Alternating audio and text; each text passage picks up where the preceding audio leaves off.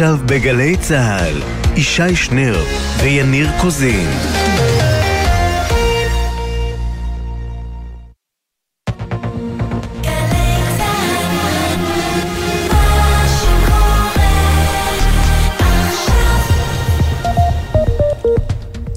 שלום לכן ולכם, עכשיו חמש בערב בגלי צה"ל, שלום ישי שנר. שלום יניר קוזין, מרגיש כאילו הייתי ער 26 שעות רצוף. אה, יפה. כי המשבר במערכת החינוך נמשך, האינפלציה עולה, וכמו שאמרת, היום שיא נוסף במשבר המתמחים שהודיעו, אחרי עוד 26 שעות, אנחנו מתפטרים. מכתבי ההתפטרות מהווים כולם ביחד, וכל אחד מהם בנפרד, כתב אישום. בכתב האישום הזה עשרות סעיפים, שמפרטים מסכת ארוכה של ניצול, שיעבוד, של הזנחה, של גרימת מוות ברשלנות. אין לקיחת אחריות, רק הסתתרות מאחורי הבחירות, כאילו יש בתירוץ הזה כדי למחות את החרפה. אני קראתי אתמול למתמחים לא להתפטר. אנחנו עשינו מה שלא עשו פה 15 שנה. הלכנו לטפל במתמחים, מפני שזה חסר היגיון לגמרי שאנשים עובדים 26 שעות, והבאנו מתווה, והמתווה הוא נכון. זה נעצר רק בגלל הבחירות.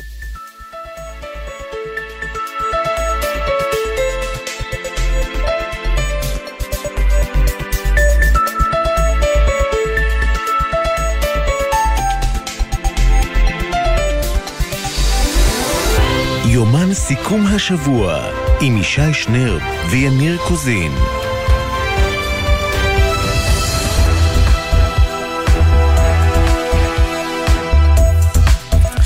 שלום לך, שוב שלום ישי שנר. שוב שלום יניר קוזין, מה נשמע? מה איתך? אני רוצה להגיד לך בדברי הפתיחה אמ, שמשברים, לכאורה, הם לא טובים אה, לראש ממשלה במהלך בחירות, נכון? כי יש עוד משבר ועוד משבר. אלא אני- שאני מרגיש שמגיע פה איזה here come the butt. בדיוק, משבר, סליחה על הקלישאה, הוא הזדמנות מעולה לקמפיין בחירות. מה אני רוצה לומר?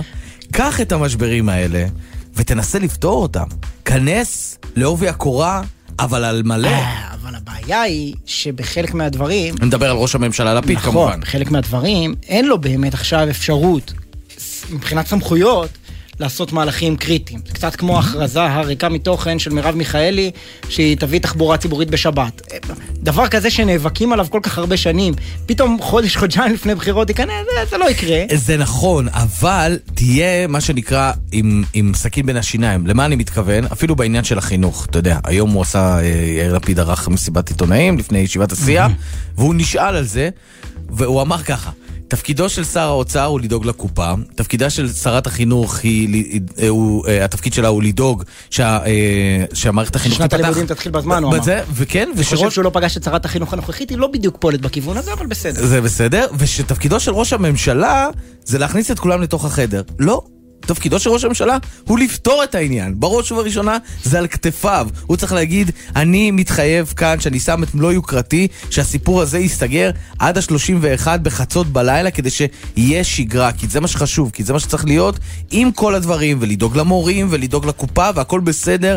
בואו, זה לא המשבר הראשון, והוא לא עושה את זה. אני חושב שזה הרבה במתח בינו לבין שר האוצר. האמת שצריך לדעת שהסכמי שכר באים ביחד. כלומר, אנחנו, המורים זה רק ספתח, אבל אנחנו בעונת הסכמי השכר, אחרי המורים יגיעו עוד הרבה והרבה מגזרים, כל אחד ידרוש את שלו, כל אחד ייכנס למשאים ומתנים עם האוצר. זה נכון. כל אחד אנחנו נראיין ונשמע אה, אה, את הקללות משני הצדדים זה על זה, ואולי צעד שאפשר היה לעשות זה אם הייתה הנחיה של היועצת המשפטית לממשלה, שממשלת מעבר לא יכולה לחתום על הסכמי שכר. הרי זה ישפיע עד 2027 על כל מערכת החינוך שלנו. כן, אבל אין, אין, החלטה כזאת, אתה יודע, בסוף. נכון, אבל אם הייתה החלטה כזאת, היא לא הייתה משחררת מצד אחד את. הלחץ, מצד שני, מייצרת באמת גם אה, אה, אבל, זה. אבל, אבל ההחלטה כזאת מייצרת הלכה למעשה שיתוק קבוע כל שנה בערך של ארבעה חודשים. כן, חד משמעית, אה, אם אנחנו נמשיך בקצב הפוליטי הזה של מערכות בחירות. איך... טוב, אה, טוב, כן, בבקשה. נדבר קצת מה צפוי לנו היום? אך טבעי, אנחנו נדבר עוד מעט עם, אה, מי ששמענו מקודם, דוקטור ריי ביטון, שיושבת ראש ארגון המתמחים של מרשם. נדבר עם חברת הכנסת קטי שטרית מהליכוד. אתה שמעת את ההקלטות? אה, כן, אני שמעתי את ההקלטות. היום הייתה סולחה, דרך אגב. היום הייתה סולחה עם חברת הכנסת לבין אתי עטייה. נדבר קצת על כמה הסולחה הזאת כ- שרירה וקיימת. אמ, סטטיק ובן-אל, לא יודע אם יצא לך לשמוע בדרך. כן, אני חושב שאנשים שוכחים שיש ילד בסיפור. מי לוקח את ג'ורדי? נכון. אה, אני חושב שיגידו ג'ורדי הגזמת במקרה הזה. יהיה איתנו כאן שימי תבורי, אביו של בן אל תבורי. אה, כמובן אנחנו ננסה לדבר איתו ולהבין עוד. אה, ועוד ועוד ועוד, יהיו לנו פה גם את דובל נבון, אבל זה כבר בשעה השנייה. ברשותך נפתח בשעה אחת שעות היום, מה שנקרא? בהחלט. אבא ונדבר עם טלאור מאירסון, כתבתנו לענייני בריאות שלום. שלום יניר וישי, במחאה על הדחייה בשנה וחצי של מתווה קיצור התורנויות מ-26 ל-18 שעות, 200 רופאים מתמחים מ-22 מחלקות בשבעה בתי חולים הגישו היום מכתבי התפטרות שייכנסו לתוקף בתוך שבועיים. בתי החולים מהם מתפטרים מתמחים הם איכילוב, אסותא אשדוד, ברזילי, בלינסון, וולפסון, הדסה עין כרם ורמב"ם. ארגון מרשם אומרים שבחרו בכוונה פריסה רחבה גיאוגרפית של ההתפטרות כדי לא לפגוע בצורה קשה מדי באף בית חולים. הם גם הודיעו שעם דרישתם לביטול הדחייה והתחלת מהלך הקיצור באופן מיידי לא תיענה, בכל שבוע תתפטר קבוצה נוספת של מתמחים. כמובן שבארגון מקווים שהפתרון יגיע לפני שההתפטרות תיכנס לתוקף ושהגשת המכתבים תספיק כדי להפעיל את הלחץ הדרוש ליצירת שינוי. תודה טלוב, אומרים שלום וערב טוב לאיילת ברון, כתבתנו לענייני חינוך. שלום יניר, שלום ישי. גם היום איום השביתה בכל שכבות הגיל ב-1 בספטמבר לא הוסר. מזכ"לית הסתדרות המורים יפה בן דוד נפגשה עם צוותי האוצר, זו הייתה פגישה עניינית, אך לא הייתה התקדמות בסוגיות הליבה. הבוקר העלה רן ארז הילוך במאבק שלו, והוא דורש כעת לדון בהסכם שכר מלא למורי התיכונים והחטיבות עד סוף החודש. אם לא, הוא מתכנן להצטרף לשביתה של הסתדרות המורים בפתיחת השנה. רק אתמול הוא הציע לאוצר לחתום על הסכמות במספר נושאים קטנים בתמורה לשקט תעשייתי עד ינואר, אך הם לא הסכימו וכעת הוא דורש משא ומתן מלא על סוגיות שכר. באוצר טוענים כי ארז יודע שזה לא אפשרי ורק מחפש ללבות את האש. נפלא, ממשבר אל משבר מה שנקרא. אה, כוחנו עולה. אה, כן, אה, בדיוק. ועכשיו אנחנו רוצים מה שנקרא אדנחתא ביטחונית, עם כתבנו דורון קדוש, כתבנו לענייני צבא וביטחון. שלום דורון. שלום יניר וישי, התביעה הצבאית הגישה היום כתב אישום נגד מנהיג הג'יהאד האיסלאמי בג'נין, בסאם א-סעדי, מי שהמעצר שלו לפני כחודש הוא זה שהוביל למבצע עלות השחר בעזה. הוא מואשם בעבירות של חברות בארגון טרור, הסתה וסיוע למגע עם אויב. על פי כתב האישום, א-סעדי פעל לביסוס פעילותו של הג'יהאד האיסלאמי בגדה, כולל קבלת כספים מהארגון שיושב בעזה, וגם קרא להמשך המאבק הפלסטיני האלים. מעצרו הוארך בשלב הזה עד יום ראשון, ואז ידון בית המשפט בבקשת התביעה להאריך את המעצר עד תום ההליכים. תודה דורון. יניר, אחד המקומות האהובים עליי בארץ זה צמד המושבים הסמוכים, תעוז דרום. מתחוללת עכשיו. כן, מתחוללת שם עכשיו אה, שריפה ואנחנו רוצים להתעדכן במצב. אומרים שלום וערב טוב ליערה אברהם, כתב שלום יניר וישי, שריפה משתוללת סמוך ליישוב תרום, הצפוני לבית שמש. קו הבתים הראשון ביישוב פונה וטרם הושגה שליטה באש. 30 צוותי כיבוי וארבעה מטוסים הוזנקו על מנת לכבות את הלהבות שפרצו בשטח הפתוח, ומסוק משטרתי מסייע גם הוא במאמצי הכיבוי. לפני כשלוש שעות פרצה דלקה נוספת סמוך לכפר מנחם שבשפלת יהודה, ושניים ממטוסי הכיבוי שפעלו בו הופנו לשריפה סמוכה לתרום. תודה רבה, יערה, מקווה שזה ייגמר uh, מהר, מהאזור, מה שנקרא. בהחלט, חד משמעית. טוב, uh, ועכשיו דיווחי תנועה. בחסות דלתות חמדיה, בטכנולוגיית אולטרה קווייט לבידוד רעשים. בחסות ביטוח ישיר, המציע ביטוח נסיעות לחו"ל, אשר כולל החזר תביעות בביט עד 450 דולר כבר בזמן הנסיעה. כפוף לתקנון, איי-די-איי חברה לביטוח. אוגוסט ממשיך להתעלל בנו בכבישים, אני חייב uh, למחות שוב. איך אתה יודע? אני קודם כל מרגיש ברמה האישית. אפשר להגיד ש... שנכנסת בסערה. יש, יש שיאמרו שנכנסתי בסערה. כן, נתקעת בפקקים. כן, בהחלט. זה פשוט נורא, וגם אי אפשר להסתמך כל כך על תחבורה ציבורית, שזה גם בעייתי. כן, מי שבימים כאלה מנסה לנסוע בתחבורה ציבורית וחושב שתהיה לו חוויה נעימה, עזש. עלול להיכנס לאולפן בצורה נסערת, כך יגיד שותפו לשידור. בדיוק. ואם הוא מחליט בכל זאת אה, לנסוע בכבישים, הנה מה שמצפה לו, כי בכביש 92 אה, עמוס ממעלה גם לעד יהודיה, כביש מספר 77 עמוס ממחלף הושעיה עד מחלף גולני, כביש 6 לצפון עמוס ממחלף נחשונים עד עין תות. שזה פחות או יותר חצי כביש. בדיוק. עומס בכביש 66 מצומת משמר העמק ועד צומת מגידור. כביש החוף לצפון עמוס ממחלף חוף השרון עד מחלף אולגה, גם זה חתיכת חלק. כביש מספר 4 לצפון עמוס ממחלף דרור עד צומת יער חדרה. חדרה. כביש גאה לדרום עמוס ממחלף מורשה עד השבעה, זה לא נגמר. כביש גאה לצפון עמוס ממחלף גנות עד מורשה, עוד שניים. איילון דרום עמוס מרוקח לכיוון חיל השריון. וכביש תל אביב ירושלים, איך לא עמוס מאנבה. או ענווה עד שורש. מילאת אותי בענווה. בבקשה.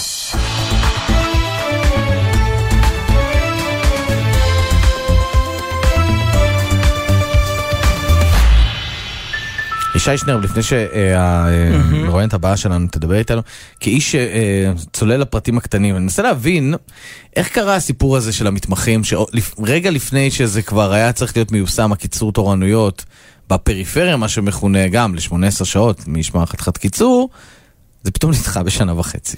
תראה, אני מתקשה להאמין שבסיפור המתמחים יש הרבה אנשים רעים, ואני אסביר. בבקשה. כשבאים, אה, ועוד מעט דוקטור ריי ביטון אולי אה, תתקן אותי או תנסה לשכנע אותנו אחרת, אה, שבאים המתמחים ואומרים זה לא הגיוני ש... רוב האנשים שאתה פוגש בבית חולים, שמטפלים בך, הם אנשים שעושים משמרות של 26 שעות. כל מה שמי ששמע את הילה קורח מדברת עליו, הכל אמת, אין ספק. אבל בסוף כשבאים לפתור פתרונות במערכת, וניצן הורוביץ היה בקטע, וגם אה, לפני כן היו כל מיני תוכניות, אה, זה לא אה, הולך מכל מיני טעמים. המערכת צריכה להסתגל לשינויים האלה. אני לא יודע בדיוק אם זה יושב במקום של הכסף, אם זה יושב במקום של לגייס עוד רופאים, אם זה יושב במקום של להרגיל את הרופאים הבכירים הוותיקים. חברים, זה שאתם עברתם טירונות, mm-hmm. זה לא אומר שזכותכם בטאבו להעביר טירונות לדור הבא אחריכם, ויכול להיות שצריך פה אה, להקליל את התנאים, ואתם לא יכולים לרדת עליהם שהם דור של מפונקים, אלא יש פה אה, מטרה של מערכת הבריאות לקבל בריאות טובה לכולם. אבל קשה לי להאמין באמת בסיפור הזה שאפשר לתפוס את הבן אדם ולהגיד למה הוא מעכב את זה. למה הוא לא נותן? אם זה משרד הבריאות, אם זה ההסתדרות הרפואית, אם זה לא יודע מי. נדמה לי שזה תהליכים שמאוד מאוד קשה להטמיע אותם בתוך המערכת, שהיא עדיין עובדת, היא צריכה לרוץ תוך כדי. כן, אה, זה, זה הכל נכון, אבל אני מנסה לחשוב למשל על ההסתדרות הרפואית, כן? שכמו שאתה אומר, אה, אנחנו עברנו את זה, תעברו את זה גם אתם. היה נדמה לפחות שאתה יודע, כשיש מאבקים מול האוצר, אה, כמו שאמר אה, ראש הממשלה היום, האוצר רוצה לשמור על קופת המדינה, אבל אפילו זה לא האוצר כאן. זה פשוט מדהים, זאת אומרת, היית רוצה לראות לפחות מקשה אחת של הרופאים שמדברים על הרצון אה, לרפואה טובה יותר, ולרופאים טובים יותר, וממוקדים יותר. ואין את זה. ובטח מההסתדרות הרפואית, אתה יודע. יש איזה מיתוס כזה שהם מייבשים את מערכת הבריאות. כשאתה מסתכל על התקציב שמשרד האוצר, שהמדינה נותנת למערכת הבריאות, הוא הכפיל את עצמו בעשור האחרון, הוא עלה יותר מדברים אחרים נכון. במשק ויותר ממה שעשו במדינות אחרות בעולם. כלומר, כן עובר לשם כסף. לאן מיועד הכסף הזה? האם מנהלי בתי החולים מקבלים את מה שהם היו רוצים עבור הדברים שהם היו רוצים? כן. כנראה שלא. יש מחלוקות בעניין אה, בין האוצר לבין בכירי מערכת הבריאות, אה, אבל הסיפור הזה, הוא לא חונה רק בכסף. זהו, בוודאי, זה בדיוק העניין, שהוא לא חונה רק בכסף. אה, מאזינה אה, לחלק מהדברים, ונמצאת עכשיו איתנו דוקטור ריי ביטון, יושבת ראש ארגון המתמחים מרשם, שלום. שלום, ערב טוב. ניסינו לעמוד על השאלה... אה, וקצת טיפה לחזור אחורה, מה קרה מהרגע שבו ידענו שהרפורמה אמורה להיכנס בעיקר בפריפריה כבר בחודשים האלה, ופתאום קיבלתם איזשהו ברקס, קיבלנו כולנו, וזה נדחה לספטמבר 23. ما, מה קרה שם? מה שקרה זה שבעצם אה, קופת חולים כללית עזרה לבג"ץ כמה ימים לפני שהמתווה היה צריך להיכנס אה, לפועל, והאשימה את, העב, את עבודת המטה המאוד מאוד יסודית שעשה הצוות אה, של דוקטור ספי מנדלוביץ', המשנה למנכ"ל, בעבודה אה, חובבנית ולא יסודית, וטענה שבעצם אה, המתווה אינו ישים. ובעקבות הדבר הזה בעצם הם הציגו בשלב הראשון איזשהו סוג של התליה של כניסה של ההיתר לתוקף, ובמשך ארבעה חודשים היה דיון משפטי סביב הדבר הזה, ואז כמה נוח, ממשלת מעבר, והבחירות ככה נכנסות לכל התמונה הזו, ואז נאמר לנו שבעצם הם כולם מאוד היו רוצים אה, לקיים את ההבטחות, וכולם מבינים עכשיו שהמתווה הוא ישים, אחרי שנעשו בו כמה שינויים ותיקונים, אבל בגלל שאנחנו מדברים כרגע על אה, תקופת בחירות, בעצם לא ניתן אה, אה, לצאת לדרך עם המהלך הזה, אה, כיוון שהבחירות אה, בעצם מונעות את היציאה שלו לדרך. אבל כמה מתמחים התפטרו בסך הכל? אז אנחנו מדברים על יותר מ-600 מתמחים. אני חייבת להגיד לכם שמאז שעות הצהריים שהכרזנו על ה...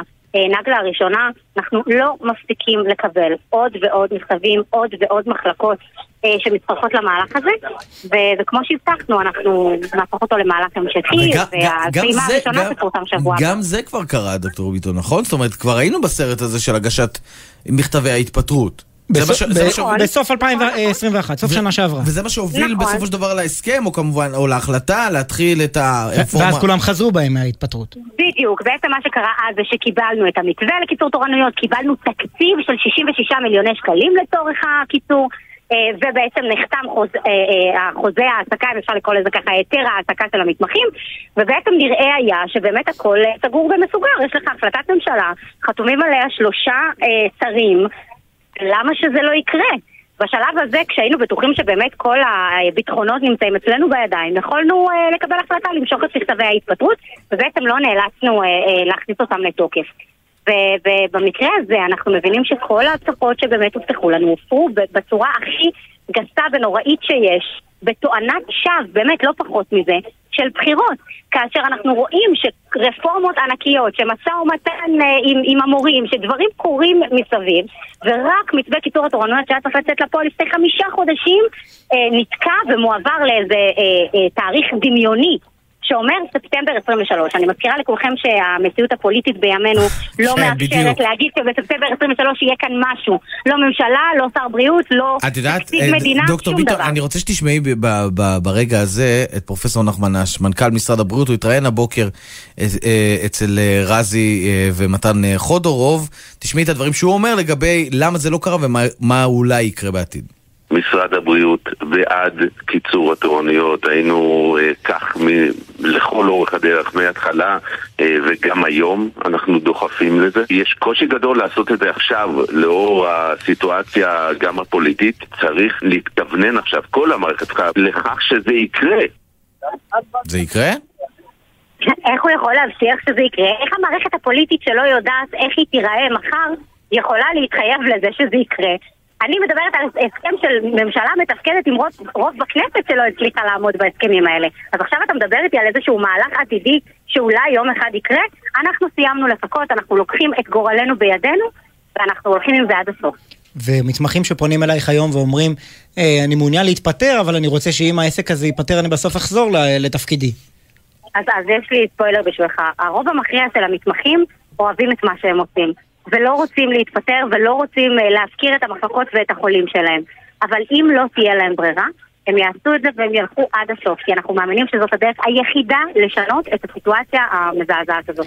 תגידי, יש אה, חלק מהטענות נגדכם אומרות שלא כל המתמחים אותו דבר, ויש לא מעט מתמחים שהאינטרס שלהם הוא לעשות משמרות וכמה שיותר ולצבור כמה שיותר שעות כדי אה, אה, לסיים מהר את ההתמחות. מה המענה שלך לטענה הזאת? זה, זה בסדר גמור, זה כמובן נכון וברור שדין מחלקות כירורגיות או מקצועות אה, מנואלים כאלה אחרים הוא לא דין מחלקות פנימיות ומחלקות הילדים, זה ברור לכולנו. אבל יש דבר אחד שהוא ברור מכל וכול ואף אחד לא ישכנע אותנו אחרת. אין אף בן אדם בשום מקצוע שצריך ויכול לעבוד 26 שעות ברצף. יש לי אה, אה, חדשות גם לכם, גם כירורגים לא יכולים לעמוד מעל מוח של מטופל בשעה ה-24 וה-25 שלהם, ואת זה כולנו מבינים. אז האם זה אומר שצריך לשנות את המערכת? כנראה שכן. אז בואו, נשנה ונעשה את מה שצריך כדי שאף אחד לא יע- יעבוד בצורה כל כך אה, נוראית. דוקטור רביטון, את יודעת, אני- רוצה לחשוף בפניך משהו. ניסינו לדבר עם, אה, עם נציגי בתי החולים. מהלך כל היום. רצינו להביא מישהו מנציגי בתי החולים שידבר, מנהלי בתי החולים, מישהו. אף אחד לא רצה לעלות לדבר. מה הם אומרים לכם אה, בחדרי חדרים, או כשהם מדברים איתכם? אז אני יכולה להגיד לך שלצערי אה, באמת אה, אה, רבות ההנהלות שמאוד לא תומכות בלשון המעטה במהלך הזה. יכולה להגיד לך שלא מעט מתמחים קיבלו כבר אה, איומים והפחדות ומנהלים שממש עברו בין המחלקות ופיזרו שם אה, כל מיני הבטחות מרומזות כאלה ואחרות. מצד שני, יש הנהלות מחבקות ותומכות שמאמינות בקיצור תורנויות. אני יכולה להגיד לך שבאסותא אשדוד כבר מקיימים קיצור תורנויות במלר"ד ועובדים בתורנויות של תשע שעות. יש... מה זה איומים, דרך אגב, דוקטור הדבר הזה. ביטון? כשאת אומרת מפזרים איומים. אתם לא תקבלו את ההתמחות, את תת ההתמחות שחלמתם עליה, התקן שלכם כבכיר בסכנה. אה, אנחנו נקבל את מכתב ההתפטרות שלכם עכשיו ולא נחכה אה, 14 יום עד שהוא צריך להיכנס לתוקף. ועוד ועוד, תאמין לי, לא חסרים האיומים ושמעתי הכל מהכל. זה די מדהים.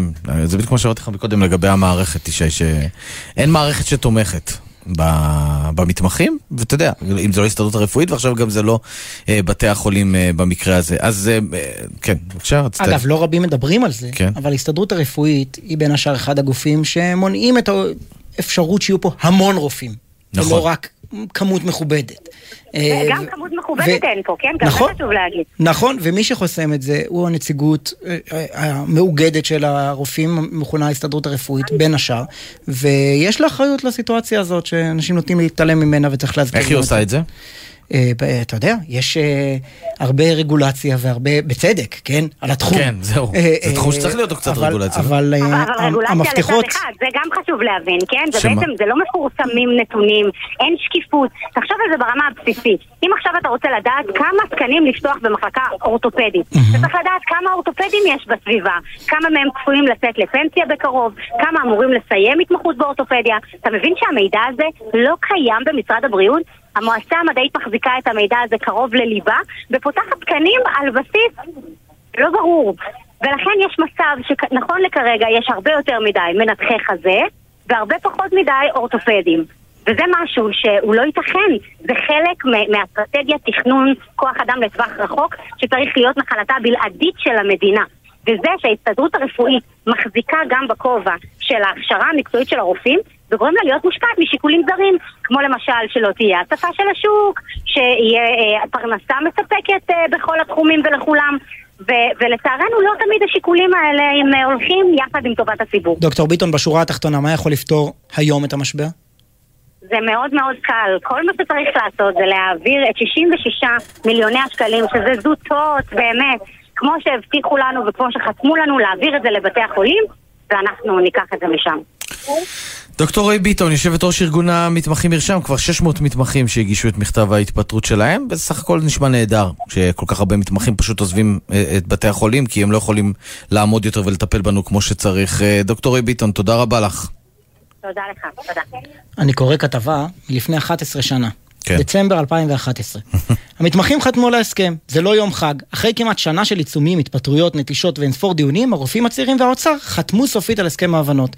זה לא מתקן את המערכת החולה, טענו המתמחים, שסירבו להשתתף במסיבת העיתונאים של יושב ראש ההסתדרות הרפואית אידלמן. על מה הם חתמו שם?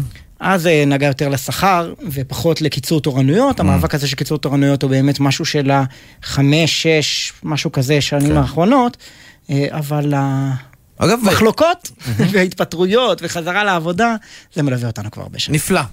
לפחות יש פה מסורת, אתה יודע. אה, מדינה שמרנית. בדיוק. אה, טוב, אפרופו שמרנות, אז אה, התקיימו בחירות מקדימות בליכוד, מי זוכר, זה היה מזמן, והחלק מהתוצאות לא מקובלות על חלק מחברי הליכוד. טוענים שם על אי סדרים, בלשון המעטה, וזה מוביל למתח רב מאוד מאוד מאוד בליכוד, בין חברי הכנסת, בין חברות הכנסת. והיה ויכוח אחד שגם קיבל פומבי בין חברת הכנסת קטי שטרית אה, לחברת הכנסת אתי עטייה. אתי עטייה נכנסה במקום ריאלי, קטי שטרית בהרבה פחות ריאלי, צריך לומר.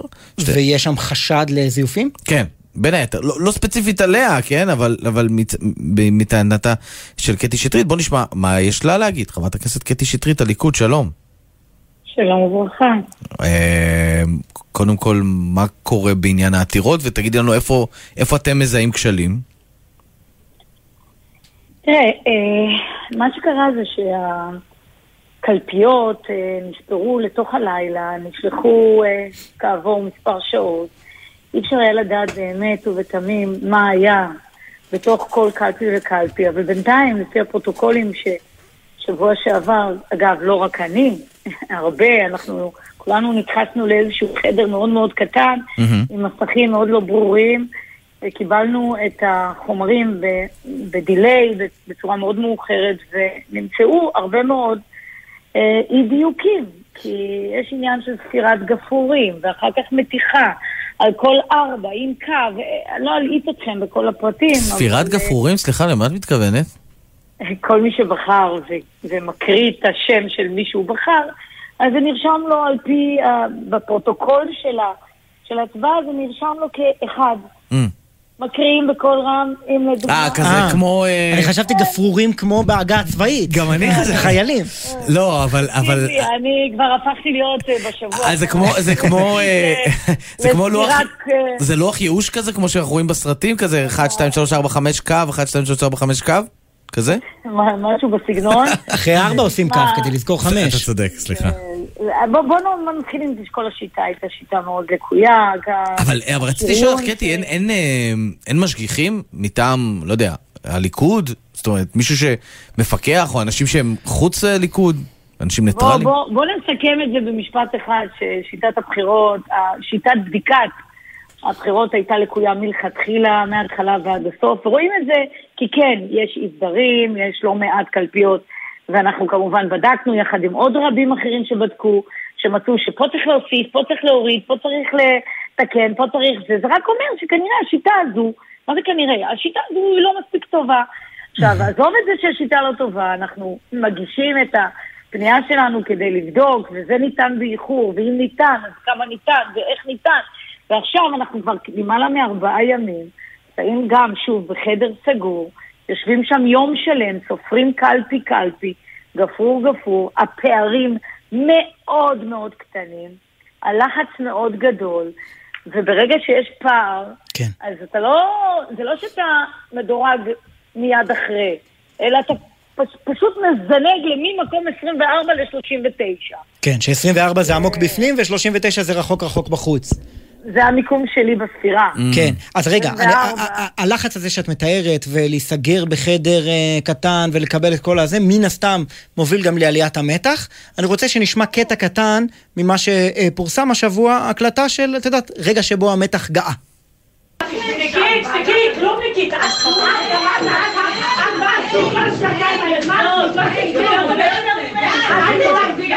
תשתקי, תשתקי, כלומניקית, את ומשמיצים אותי ומוציאים עליי דיבה. את המשמיצה הראשית, את המשמיצה הראשית. חושבים שאת תמימה, חושבים שאת...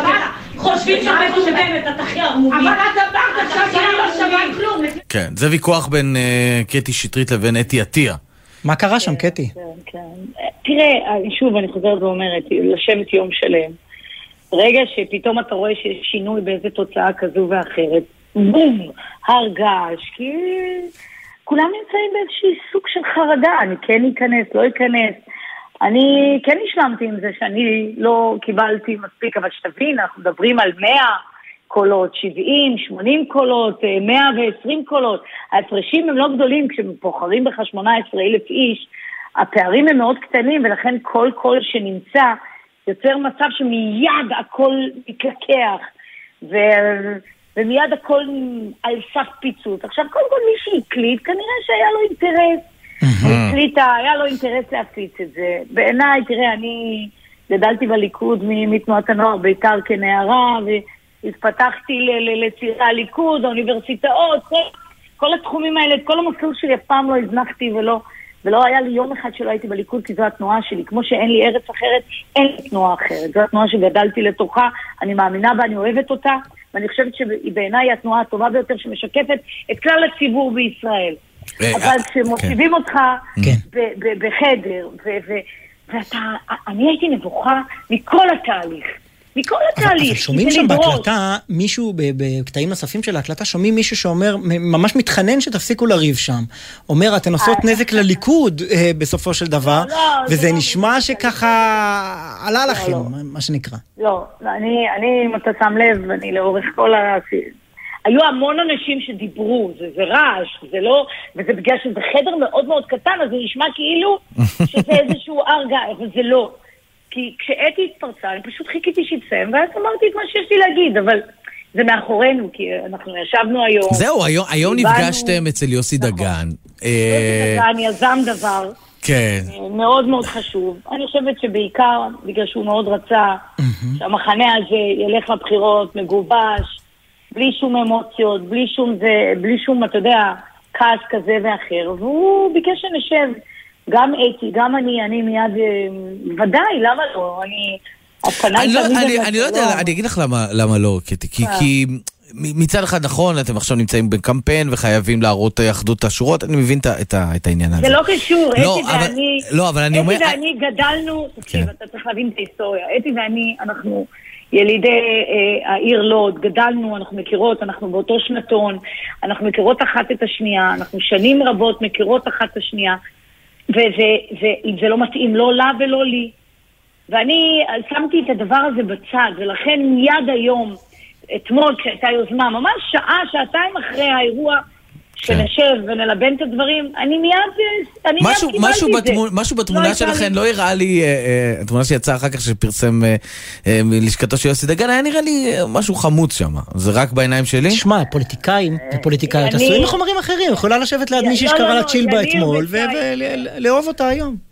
יניר ושי היקר, אני אגיד לכם מה למשל חברה טובה שלי אמרה לי, קטי, עוד פחות מחודש את מחתנת את הילד. אם את תסתובבי עם שיער כזה, עם בלי איפור, אז אני אכעס עלייך. אה, כן, אגב, שבועיים- כן. השבועיים הללו, כן, זה נכון. שבועיים שבהם היינו שבוע אחד צמודים למסך, שבוע אחד צמודים בחדר, תקשיב לי. שיהיה מזל טוב קודם כל. אני, תודה רבה. אני, ארבע שנים מטפלת בנושא של בריאות הנפש. נכון. האמן לי, מי שהיה מסתכל עלינו מהצד היה מיד שולח את כולנו לאשפוז. כי באמת אנחנו נרא- נראינו זוועה. אבל החוכמה היא מכאן לקום ולהמשיך הלאה ולעשות את הכל. אז, אז אני רק חייב לשאול אותך, קטי, לפני שאנחנו מסיימים, גם שאלה עקרונית לגבי מספר אנשים אה, ברשימה. יש קבוצה של חברות כנסת, אני חושב שאת גם בתוכן. אה, יש חברות כנסת לשעבר, בהווה, אסנת מארק, דיברנו איתה כאן, אה, גם קרן ברק, וגם את. חברות כנסת שנדחקו אחורה, ומה שמשאיר את הליכוד עם מעט מאוד נשים, רק שתי נשים ב-19 המקומות הראשונים, ואחר כך המצב לא משתפר. ישי שפה ולא רק אחר כך... הליכוד, אם תסתכל על כל אה, בלוק נתניהו, מה שנקרא, כלומר הליכוד, ציונות דתית, חרדים, אה, שמונה נשים. סך הכל. כן. מתוך כמעט 60 או 61 לא. מנדטים. זה תלוי בסקרים. אז השאלה, לא- אם נתניהו צריך לנצל את, את השריונים שלו כדי לשריין גם את חברות הכנסת שנדחקו לאחור. ביניהן את. תראה, קודם כל, אני, אני, אני רוצה להגיד לך לפני כן, שאנחנו נרדמנו בשמירה, זאת אומרת שכשמיד הכריזו על שריון של, של, של אנשים בתוך הרשימה, אז כולם מחאו כפיים ואמרו איזה יופי, איזה יופי, איזה התחשבות, ואני חד משמעית חושבת שבאו לברך יצאו מקללים. כי מה שזה יצר, זה יצר מצב שבו אנחנו, במקום להתמודד מול כל 30 חברי הכנסת שהיו, מה שקרה זה שכל שמונה הבנות, אחת התמודדה מול השנייה, אחת ביקשה לחסל את השנייה, וזה מה שקרה. וזו הייתה טעות הכי גדולה. כי אני, אני קיבלתי ידיעות מאנשים שאמרו לי, קטי, ביקשו ממני לא לשים אף אישה, אלא רק את פלונית. וזה דבר שהוא חמור, וואלה. כי, כי אני לא מאשימה אף אחת, אבל השיטה הייתה שיטה שגרמה לנו להילחם אחת בשנייה. ועכשיו? ואני בטוחה ואני יודעת שר, אה, שראש המפלגה שלנו צריך להתערב. כי, כי אנשים שיצאנו על המקומות האחרונים יותר, הם בעצם באמת, כולה, כל, כל הבנות ש, שנדחקו החוצה, אם אתה שם לב, זה שלוש נשים נכון. שנדחקו החוצה, והם נדחקו- ו- ואם אתה מסתכל למשל על, על, על הגברים, פחות נדחקו החוצה, אלא יותר אנשים.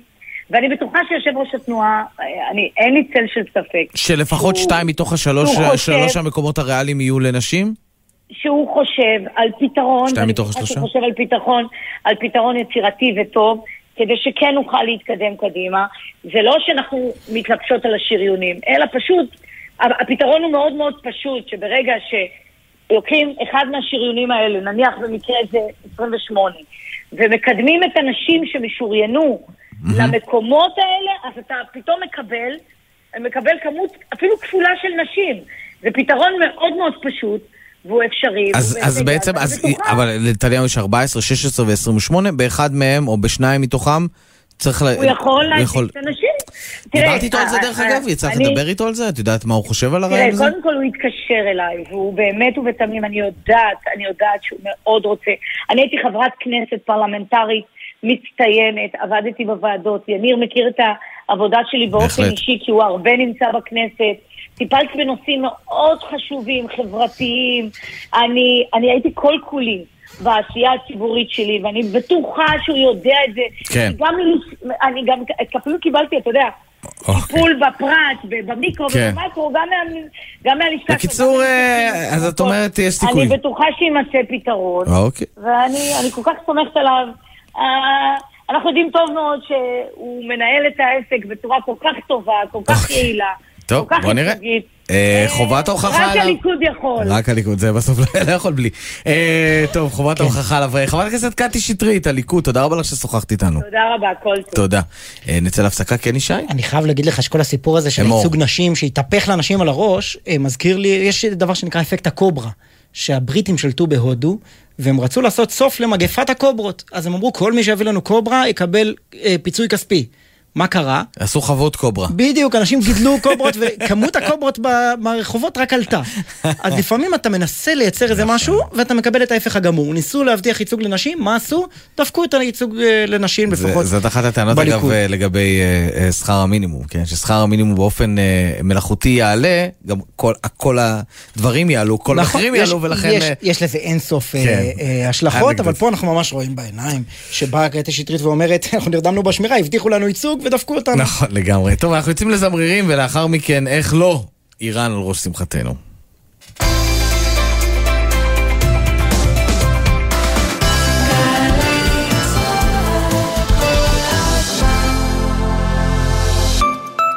למה שתפספסו את השנה? ההרשמה לסמינר הקיבוצים עומדת להסתיים, כוכבית 8085. סמינר הקיבוצים, מכללה מובילה לחינוך ולאומנויות בישראל.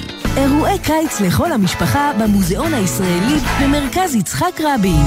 מהומה במוזיאון, תעלומה קולית תיאטרלית בשילוב אוזניות. וגם מעלים את הראפ, סדנת ראפ לילדים בשילוב סיור מודרך. לפרטים ולרכישה, היכנסו לאתר מרכז יצחק רבין, או התקשרו כוכבית 4585. תערוכה חדשה במוזה, אומנות מכשפת. אומנים בינלאומיים יוצרים בהשראת פולחנים וטקסים ממגוון תרבויות. אומנות מכשפת. עכשיו במוזה, מוזיאון ארץ ישראל תל אביב. יצואנים, תעשיינים וחברות עסקיות. רוצים לייצא לחו"ל? לפרוץ לשווקים חדשים? תוכנית כסף חכם החדשה מחכה רק לכם. כ-90 מיליון שקלים יוענקו במסלולים ייחודיים ליצואנים מתחילים או מנוסים. עד חצי מיליון שקלים לחברה. אל תוותרו על הסיוע. עכשיו תורכם לגדול לעולם הגדול. המקצה פתוח עד 31 באוגוסט. מהרו להגיש. לפרטים חפשו ברשת כסף חכם או ייכנסו לאתר. מנהל סחר חוץ במשרד הכלכלה והתעשייה. כפוף לתנאי התוכנית. אז כבר עשיתם את שלכם והצעתם לגמלאות,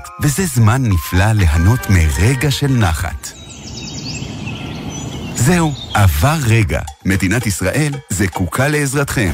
אזרחים ותיקים הצטרפו ל... באים לטוב, המערך הלאומי להתנדבות ותיקים של המשרד לשוויון חברתי, ותרמו למען החברה בישראל. חייגו כוכבית 8840. תגיד, בוא נדבר רגע על לו"ז הטיסות שלך, יניר. יש את באזל בשבוע הבא. אתה רוצה שנעלה את אשתי על הקו? כי לדעתי היא כועסת את לא, אבל זה לא מסתכם בבאזל, יש עוד באופק, נכון? יש לך ברלין גם? נכון, יש אה, ברלין עם הנשיא, ושבוע לאחר מכן. רק עם בוז'י תפרת שתי נסיעות בשבועיים הקרובים. ואז יש לך לפיד בספטמבר לניו יורק. וואי, זה נכון. פשוט לא יאמן. קוראים לזה עבודה- עשן יוצא לי פה מהאוזניים. ספי עובדיה ויניר קוזין, ראשון עד שלישי בשמונה בבוקר, רק בגלי צה"ל. ירמי קפלן עושה אלטון ג'ון ומבצע את להיטיו הגדולים במופע מיוחד.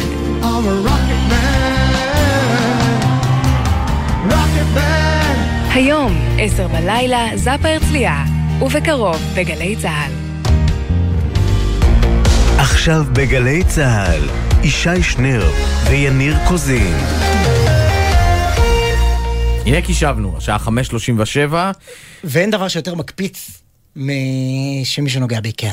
נכון, וזה מה שקרה עכשיו לעורך שלנו, כאשר הוא התוודה על כך שמפנים את איקאה באשתאול בעקבות uh, השריפה ש... שאתה הזכרת אותה בהתחלה. בוא תבין מה זה התקשורת השמאלנית. בבקשה. מפנים את תושבי קו ראשון במושב תרום, לא מעניין. לא עושים אייטם. מדברים על איקאה, או... אנחנו חייבים לשוחח. רק שלא ישרפו שם כלום. Uh, תפסר צחי לוגסי, קצין אג"ם מחוז ירושלים, שלום. שלום, ערב טוב. שחושבים על זה איקאה מפוצצת בעץ. כן, לא להיט. אה, איקאה מפוצצת בעץ, ואנחנו נערכים פה כמו שצריך כדי שהעץ הזה לא ייפגע ולא יישרף, כמו גם אה, מפעלים נוספים באזור שגם בהם יש... אה, זהו, זה שורה של מפעלים שם באזור הזה של אשתאול. כמה אש נכון. קרובה לשם? האש קרובה, אנחנו פרסנו קווי הגנה, אנחנו עם עשרות צוותים בשטח כדי להגן פה על, ה, על הגזרה, ואנחנו מקווים שהאש אה, לא תגיע לאיקאה ואנחנו נבלום אותה לפני האזור תעשייה. הייתה, כן, ישי? לא, תן לנו אה, תמונת מצב של אה, גודל השרפה. סמוך לשעה שלוש אחר הצהריים קיבלנו דיווח במרכז השליטה של אה, מחוז ירושלים על שרפה גדולה באזור היישוב דרום. יצאנו עם כוחות מתוגברים לשטח, ומאז אה, ובמשך השעתיים וחצי בערך האחרונות אנחנו עובדים עם עשרות צוותים בסיוע של אה, מטוסים וצוותים של אה, קרן קיימת לישראל כדי למנוע את ההגעה של השרפה לאזורים מיושבים אה, השרפה עצמה היא בתוך יער, מתוחמת בתוך היער עצמו, כרגע... ממה היא נגרמה, אתה יודע? שרפות בדרך כלל לא נגרמות מעצמן, מישהו מצית אותם או במזיד או בשוגג, אבל אה, שרפות לא נגרמות מעצמן. לא, אבל אה, אם אני לא טועה, זה היה חודש אוגוסט אמנם לוהט, אבל יחסית בסדר מבחינת שריפות. זה לא כמו האביב שזה השיא. נכון, הנתונים המטאורולוגיים שהיו עד עכשיו אפשרו לנו באמת אה, לעבור את החודש הזה בצורה יחסית בטוחה. אה, צריך לדעת שהימים הקרובים הם ימים של שר"פ, שבהם הצמחייה מתייבשת והרוחות חזקות, והם ימים יותר מועדים לפורענות. אה, כל האזור הזה גם צריך להזכיר את השרפה הגדולה מאוד לפני כמה חודשים. אחת השרפות הענקיות שהשתוללו אה, באזור הזה. אגב, זה מתקרב בצורה כזו או אחרת לבית שמש או שהמוקד עוד רחוק? כרגע המוקד עוד רחוק ואנחנו מקווים שהוא לא יגיע לאזור בית שמש, אנחנו עובדים כדי למנוע גם את ההגעה שלו לאזור תעשייה ובוודאי לבית שמש. מה עם תושבי דרום שפונו? הם יחזרו בקרוב לבתיהם. תפסר צחי לוגסי, קצין אג"ם, מחוז ירושלים. תודה רבה לך. תודה, ערב טוב. בהצלחה. גם אגף מבצעים. טוב, אה, בוא נדבר קצת על איראן. זה היה כאילו עכשיו, מה, היית צריך להגיד את זה? לא, פעם הסבירו לי כן. שהמאזינים ברדיו לא אוהבים שאומרים להם ראשי תיבות. כאילו יודע כולם- מה המאזינים ברדיו כאילו? כולנו אוכלים אותו מסטינג. ולמה, הם רוצים שישי שטרן עכשיו יסביר להם מה זה אג"ם? מה, אנחנו לא היינו בצבא? איך באת? אתה אומר- זה- זה יוצא לנו מתנשא כשאנחנו מפרטים כן, ראשי תיבות. בדיוק. ואתה יודע, גלי צה"ל, עם כל הכבוד, אתה אומר... גל- גל"צ. כן, בדיוק. גלי גלי צה"ל. צבא ההגנה לישראל? אולי תגיד גם את זה. בבקשה. קיבלתי בראש. דורון קדוש, כתבנו לצבא הביטחון, שלום. שלום, ערב טוב. מה הרשת"ב האהוב עליך? יש הרבה, יש הרבה. טוב, אה, קח אותנו... מה עשית לו? קח אותנו אה, לנושא. האיראני, לבני גנץ, ליאיר לפיד שמדבר היום.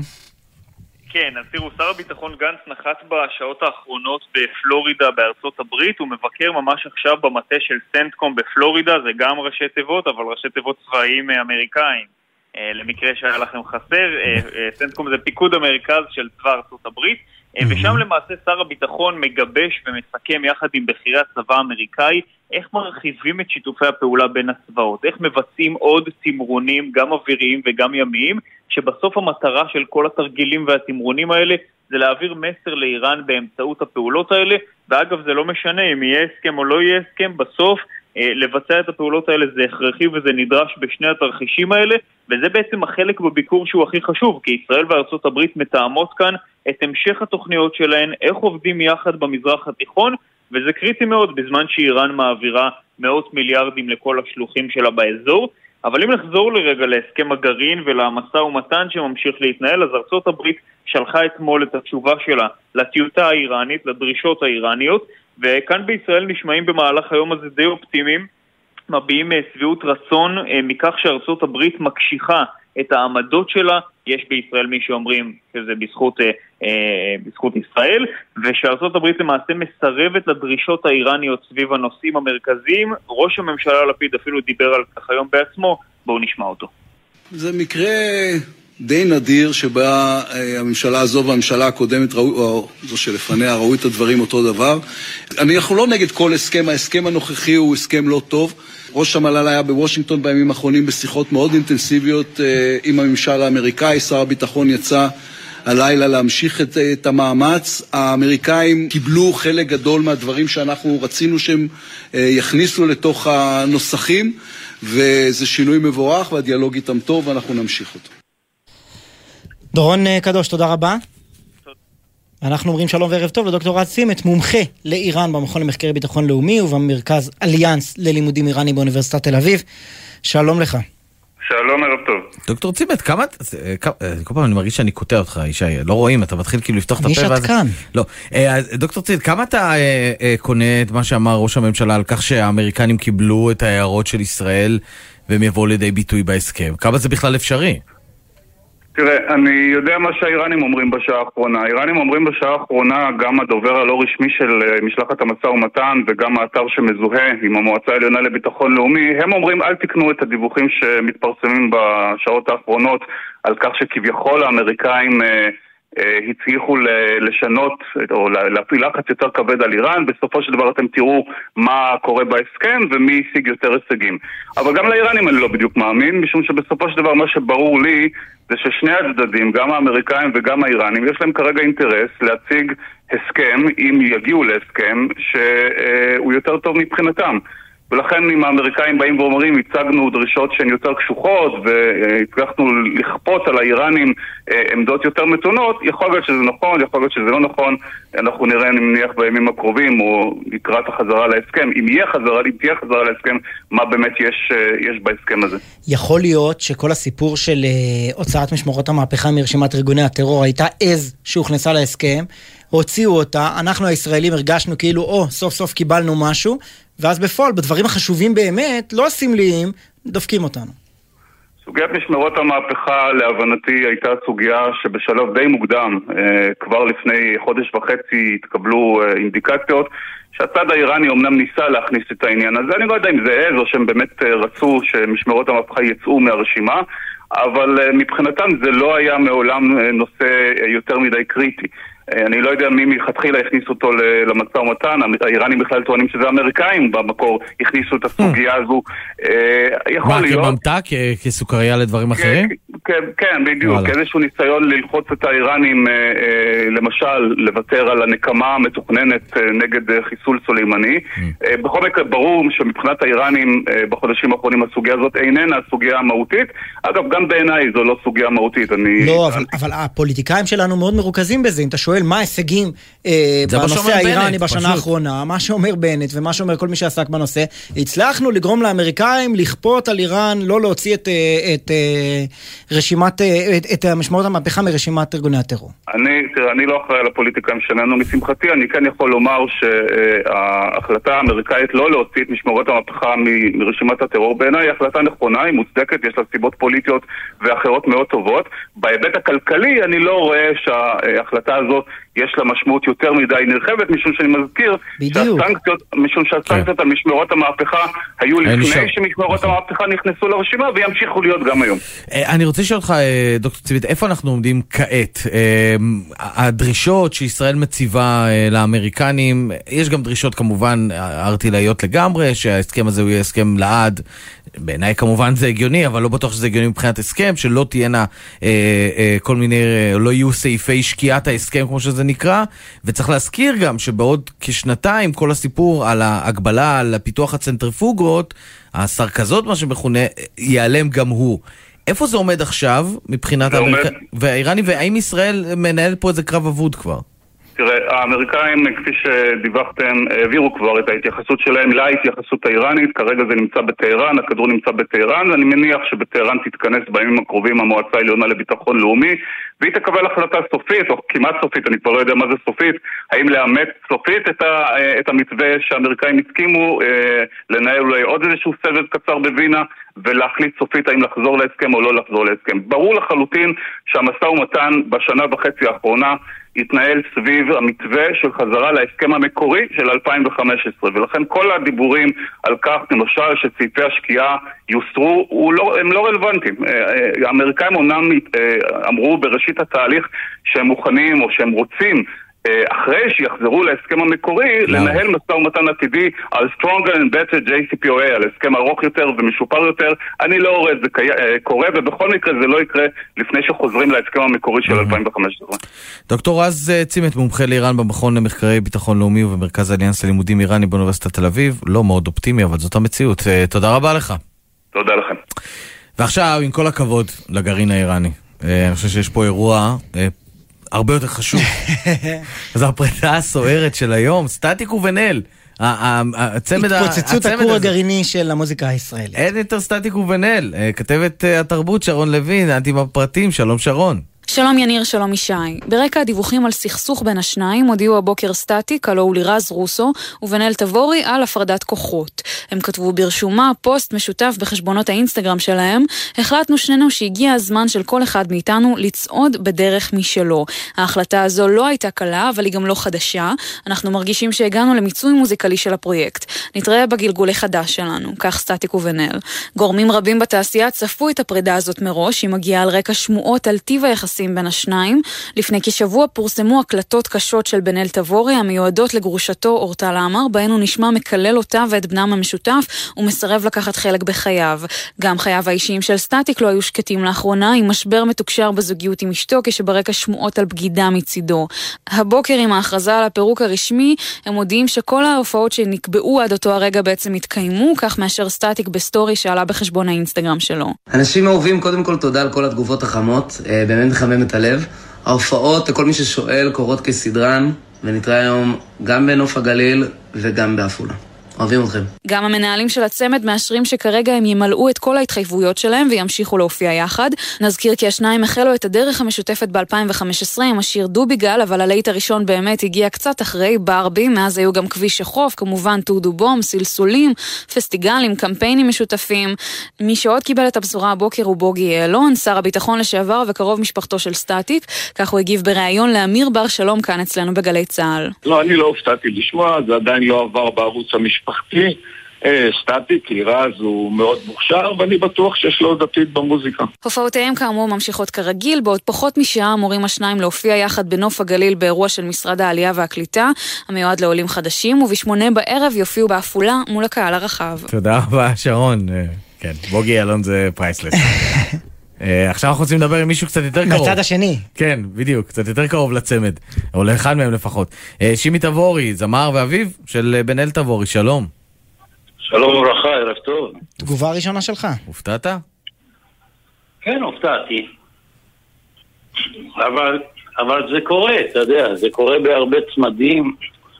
חבר'ה ולהקות, וגם בארץ זה קרה, מיליון להקות התפרקו, וקמו צמד, ועוד פעם, הביטלס התפרקו. אנשים מתפרקים אחרי שבע שנים, כנראה שהם מיצו יחד את מה שקורה, עם כל מה שקורה להם בחיים הפרטיים שלהם.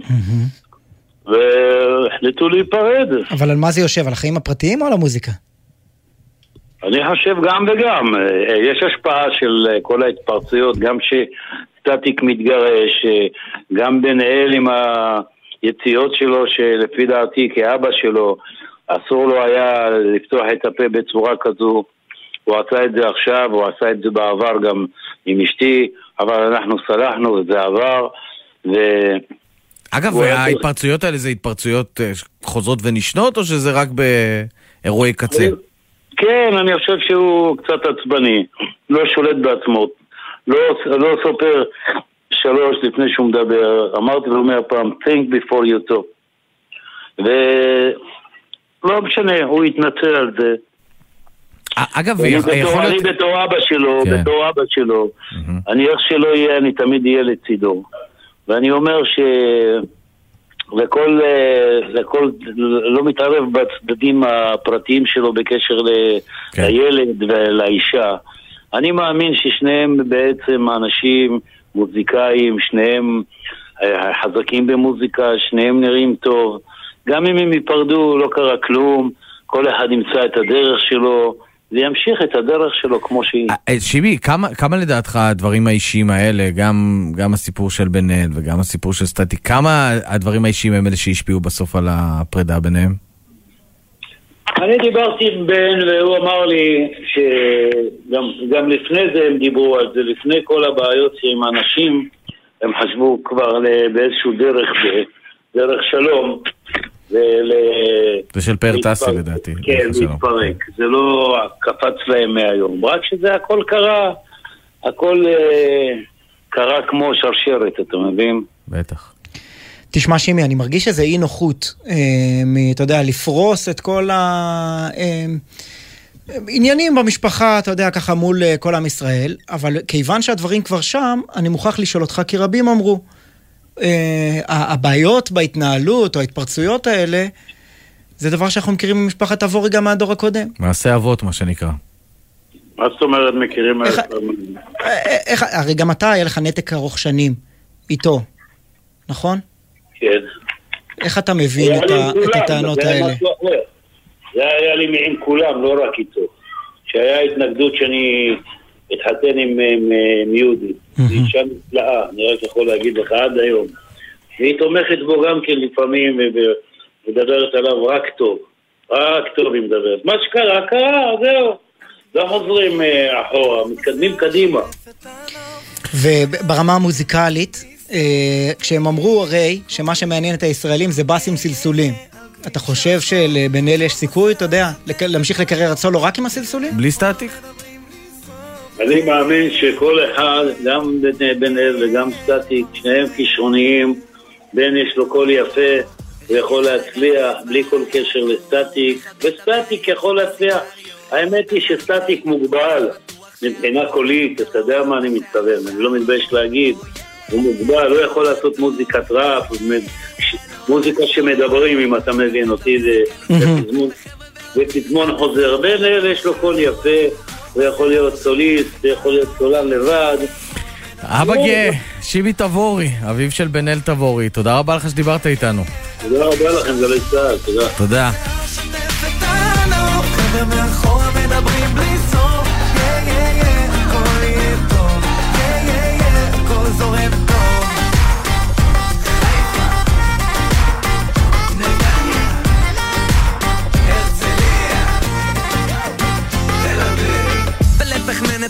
את המסלול אני המלך, הדלק יספיק לכל הדרך, דרך. המוזיקה באוטו מתחננת שתגביר, וגם אם אתה תנמיך, אף אחד לא יפסיק לשיר. יש דור שלם שמחכה לשמוע, שלבלאגן כבר יהיה סוף. עזוב את הפקק ובוא נתחיל לנסוע, תן לאהבה לעכו. על כביש החוף, רוח בשיער שוטף את הנוף, חבר'ה מאחורה אני לא יודע מתי, על כביש החוף היה רוח בשיער. כשלא היו פקקים. כשמדליקים את המזגן על ארבע, אז יש לך רוח בשיער, בטח לא בנסיעה בכביש החוף. אני- אה, חייב לומר לך שאני באמת... אה, מגרד לי, מגרד לי בגוף מהרעיון שעשינו עכשיו. אין מה לעשות, אבל אתה יודע, זה האיש הכי קרוב אליו. אה, וכן, אני- מה שעלה לך, עלה לי גם בראש, וזה כנראה גם לאחרים. אה, הוא ענה על זה בצורה כזו או אחרת. הוא מבדיל בין המקרים, כן. אבל אתה יודע, לך תדע אה, מה מה לא... בסוף, מה בסוף, מקשיב ילד ומה לא. אם- אם ננקה את הרכילות החוצה, כן. ברמה המוזיקלית, סטטיק ובן אל הביאו לפופ הישראלי משהו שהוא עוד לא הכיר. הם אדירים. הם הביאו- אדירים. אני, אני... לא. הם הם עשו מוזיקה נהדרת. וג'ורדי ג'ורדלי, שאנחנו. מתים לדעת מה יקרה איתו עכשיו. המפיק. אה, טוב, אה, שעה שנייה, יהיו איתנו כאן נעמה לזימי על אה, תחבורה ציבורית בשבת, בטח זה לא יקרה. אריק בן שמעון, יועץ תקשורת על הציונות הדתית. היה עד לפני רגע עם בצלאל סמוטריץ'. בדיוק, ונדבר גם קצת על המים, ודוב נבון, בשיחה שקיימנו איתו קודם, מסמנים לנו לסיים. אז אה, נראה לי שנסיים בשלב הזה. ניפגש בשנה הבאה. וחוזר.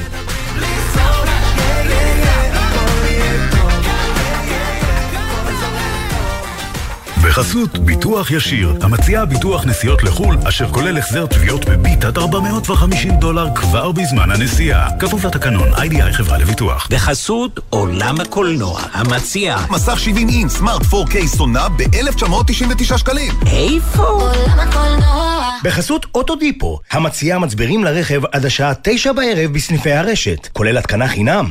כי אין סיבה לשרוף את שישי במוסך. אוטודיפו.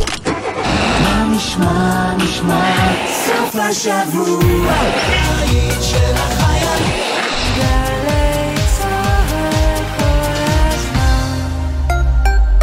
מכירים את זה שאתם עומדים בתור, ופתאום מישהו עוקף אתכם? הלו, יש פה תור. סליחה, למה אתה עוקף אותי? אבל רגע, רגע, לפני שהעצבנות עולה, כדאי שתדעו שאולי מי שעקף אתכם מחזיק בתעודת נכה שכתוב בה פטור מתור. הפטור ניתן לאנשים עם מוגבלויות שלא תמיד נראות לעין, אבל שיש להם סיבה טובה להיות לפניכם בתור. ולכם? לכם יש סיבה טובה להיות רגועים. ביטוח לאומי לצדך, ברגעים החשובים של החיים. הופה, כבר הגעת? הופה, כבר הגעת? הופה, כבר הגעת? הופה, כבר הגעת? שלוש או שלושה ברכב, תסתכלו מסביב, יש נתיב פלוס, בכניסה לתל אביב. הופה, כבר הגעת? הופה, כבר הגעת? הופה, כבר הגעת? הופה, כבר הגעת?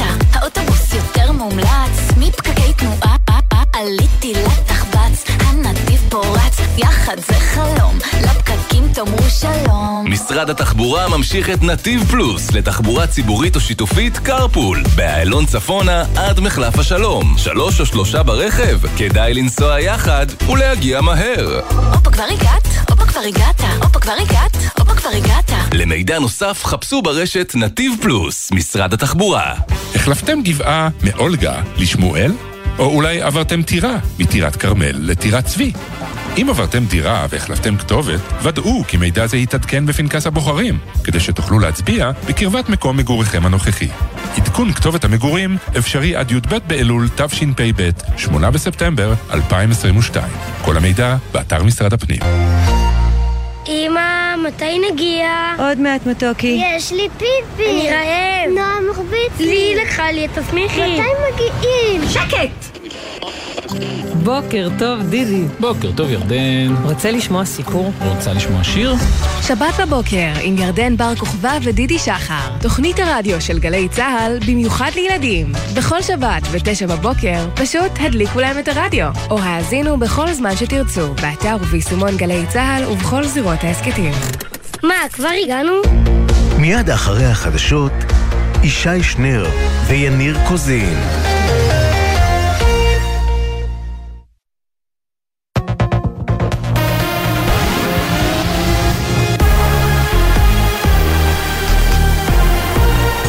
צה"ל השעה 6, שלום רב באולפן אלעזר בן לולו עם מה שקורה עכשיו.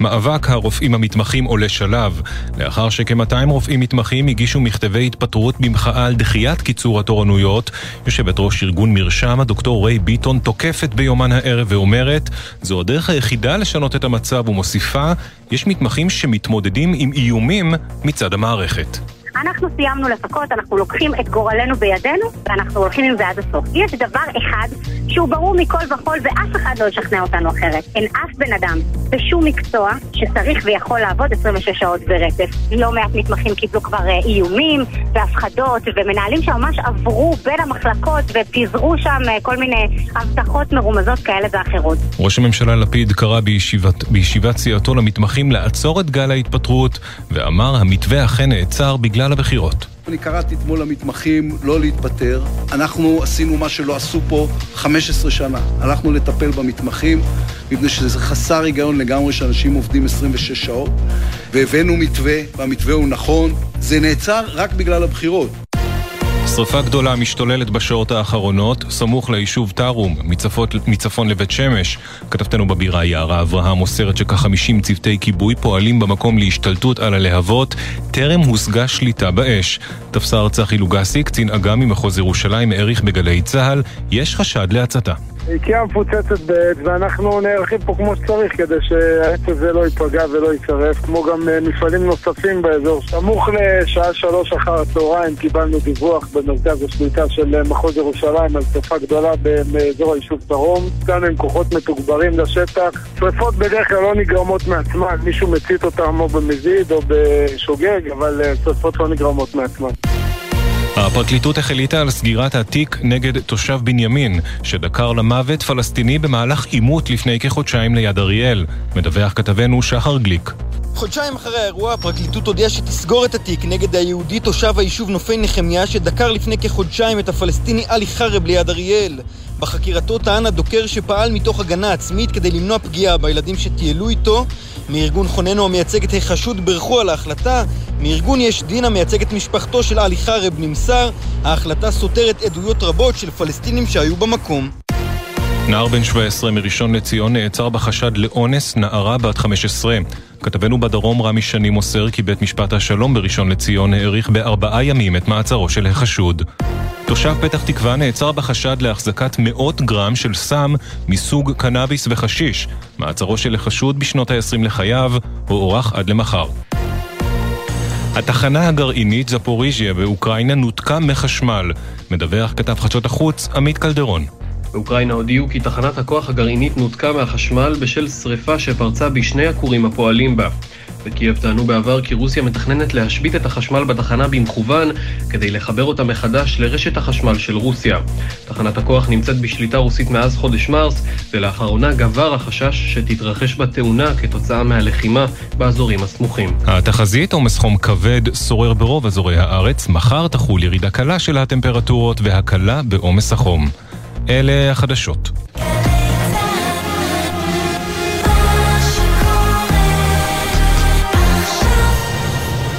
בחסות אייס, המציעה קיץ חם ללא מע"מ. כל המאווררים וקטלני היתושים מבית אלקטרו חנן ללא מע"מ.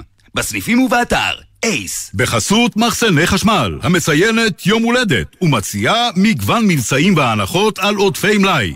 שבוע יום הולדת במחסני חשמל.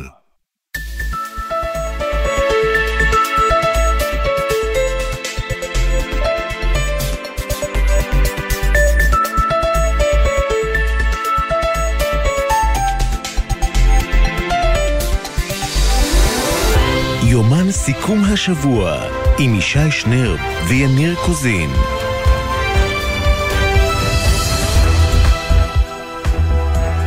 שמע, רציתי לדבר איתך בפתח השעה. ערב טוב לך. ערב טוב, ערב טוב לכולם. או, הווה, הווה. התפרצתי בחוסר נימוס?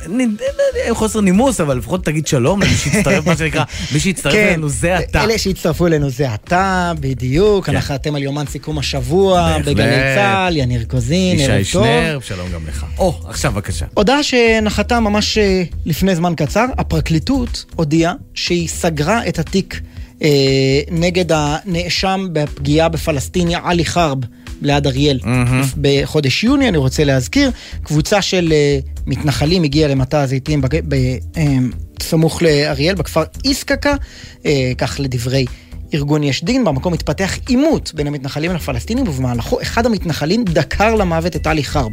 כך מתארים ביש דין את כן. התקרית הזאת.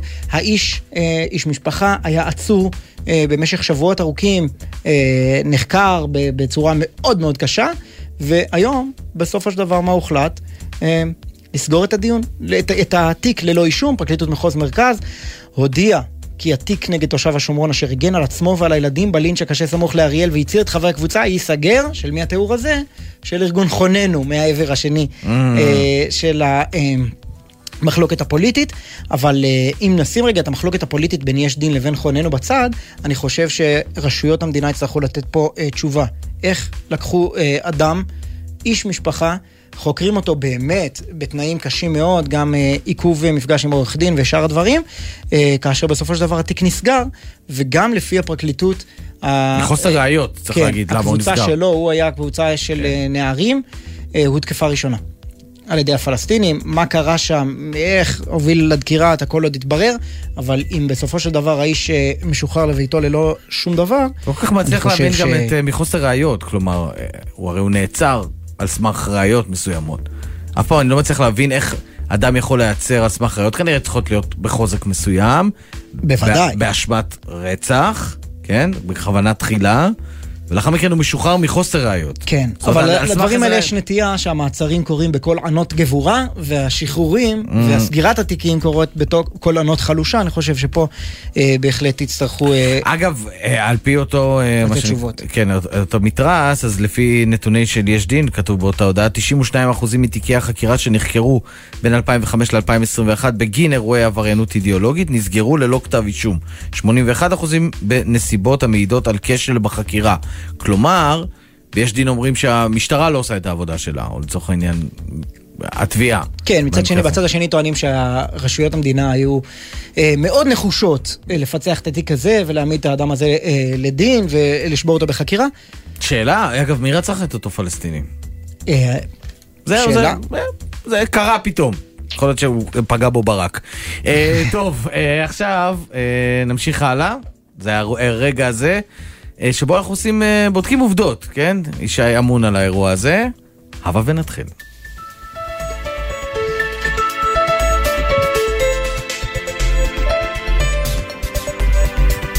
טוב ישי, אז אתה יודע שראש האופוזיציה בנימין נתניהו כונה לא פעם מר כלכלה. בטח, גם מר ביטחון, מר איראן, נכון. הוא, הוא טוב בלהיות מר. הוא מר, כן, מה, מהסיפורים. נכון, והשבוע גם במסגרת הקמפיין הכלכלי שלו, הוא כעס על העלאת הריבית. הריבית עלתה היום לשיא של 20 שנה. זה אומר מאות שקלים תוספת לכל משפחה במשכנתה. לצערי הממשלה המקרטעת הזאת לא יודעת איך להשתלט על הדבר. ומה שקורה שהכל מתייקר, הדירות מתייקרות, המזון מתייקר, הריבית עולה. אנחנו יודעים שאפשר לפתור את זה. שמעת? הריבית עולה לשיא שלה זה 20 שנה. 20 שנה. מאוד יפה, אבל לא נכון. שים לב, ריבית בנק ישראל עומדת השבוע על 2 אחוזים, שזה, עם כל הכבוד, פחות מריבית של 3 אחוזים ורבע שהייתה לנו ב-2011, אפילו 5-6 אחוזים ב-2006-2007. מה שבאמת הכי גבוה ב-20 שנה האחרונות, זה עליית הריבית. היא זינקה בשלושת רבעי אחוז בפעם אחת, שזה באמת לא קרה מאז 2002. אבל היא לא הכי גבוהה, כי זה כבר קרה. אגב, גם יושב ראש עוצמה יהודית, איתמר בן גביר, כתב בטוויטר, 20 שנה לא נראו כאן ריביות גבוהות כאלו עד שיאיר במרכאות באנו לשנות לפיד, הביא עלינו את כל מיסי עבאס. שוב, אותה שגיאה של נתניהו, נגיד בנק ישראל ניסה להסביר. בעצם מה שאנחנו עושים היום זה צעד כואב, ואני מבין את uh, כל אלה שלוקחים הלוואות, ובוודאי אלה שלוקחים משכנתאות, אבל כאב היום, חשוב להבין, הוא כדי למנוע כאב הרבה יותר גדול. צריך להבין את זה, זה התרופה היום למען מניעת כאב יותר גדול בעתיד. איך הריבית שמייקרת לנו את המשכנתה מונעת כאב? זהו שהכל מתייקר מסביב, מגמה עולמית, גם בישראל, וצריך אה, לצ... לצנן את התייקרויות המחירים, ואת זה כל המחקר הכלכלי מראה שעושים באמצעות העלאת הריבית. ואתה שואל את עצמך, מה מצפים הפוליטיקאים שלנו מהממשלה? מה הם רוצים מלפיד? הם רוצים שהוא יתערב לבנק ישראל ויפעל להורדת הריבית? הוא ממש יתערב? זה לא אפשרי חוקי. כן, כי יש פשוט חוק, חוק בנק ישראל, שהותקן ב-2010, כן? מגדיר את העצמאות של הבנק. יש לי יחידה בשבילך, 2010. נחש מי חוקק את החוק. אחד הדברים שאנחנו עומדים לעשות היום זה להעביר קריאה ראשונה חוק היסטורי, אפשר להגיד לו, חוק בנק ישראל, שמשמש כלי חשוב אה, למדינה מודרנית, לאפשר את עצמאות הבנק המרכזי, תוך כדי פעולתו המבוקרת, קודם כל בתחום אה, השמירה על האינפלציה. עצמאות. שמעת? העצמאות של בנק ישראל בפעולתו המבוקרת בשמירה על האינפלציה. אגב, בזמן אמת, שר סילבן שלום מהליכוד התריע נגד החוק הזה שייתן עצמאות לבנק ישראל. והוא אמר ככה, בעתיד, כשהממשלה תרצה לתת מענה לבעיות ותחליט על הרחבה תקציבית, בנק ישראל בעזרת החוק החדש יילחם בכך על ידי העלאת הריבית שתחנוק את הצמיחה. אבל בנימין נתניהו, יושב ראש סיעת הליכוד, לא הקשיב לו והלך יחד עם סטנלי פישר לחוקק חוק היסטורי בישראל, עצמאות בנק ישראל. למה זה חשוב? כדי שלא תהיה כאן טורקיה, כמו ארדואן שפיטר שלושה נגידי בנק ישראל, בגלל שלטענתו הם הלכו עם ריבית בכיוון השגוי. טוב מאוד שיש לנו עצמאות של בנק ישראל, טוב מאוד שהפוליטיקאים לא יכולים להתערב בזה, הממשלה צריכה להוריד את יוקר המחיה בדרכים אחרות. וחשוב להגיד, היא לא יכולה לשנות את העלאת הריבית.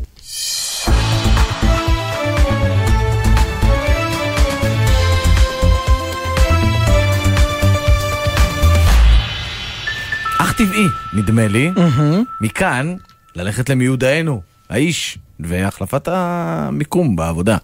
אה, גיא בן סימון, גלובס, שלום. שלום, שלום. כן, אתה... ערב טוב, מה שלומכם? עדיין גלובס, מה שנקרא. אתה גם היית מעלה את הריבית ככה?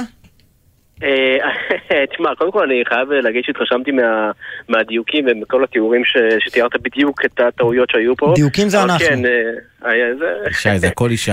אני, ישי, כל הכבוד. עכשיו, תראו, קודם כל אני חושב שהמהלך העלאות הריבית המהיר אנחנו צריכים לזכור שעד לפני כמה זמן היו טענות למה מחכים עם העלאות ריבית. כן, היה לנו עשור שלם של ריבית אפסית, ואמרו, קדימה, הגיע הזמן, גם 2018 היה ניסיון להעלות את הריבית, אז אה, קשה לבוא בטענות אחרי נתון צמיחה כל כך חזק, ואחרי מדד יולי שהיה חריג מהצפוי, קשה לבוא בטענות לגבי גובה העלאת הריבית, גם ראינו העלאה הראשונה הייתה בסביבות ה-0.35 אחוזים, לאחר מכן אה, העלאות של 0.5, זאת אומרת, יש פה איזושהי קפיצת מדרגה, וצריך לזכור שאם בנק ישראל לא יעלה עכשיו את הריבית, אז אנחנו נסבול, עלולים לסבול מבחינת האינפלציה, באופן חמור יותר אפילו גם במשכנתאות. אז אנשים צריכים להסתכל על, על המטבע בשני צדדים, ובאמת ההעלאה הזאת היא לא משהו יוצא דופן ש, שלא ראינו לפחות גם מבנקים אחרים בעולם. סביר להניח שגם הבנק המרכזי בישראל גם מסתכל על הבנק המרכזי האמריקאי ו...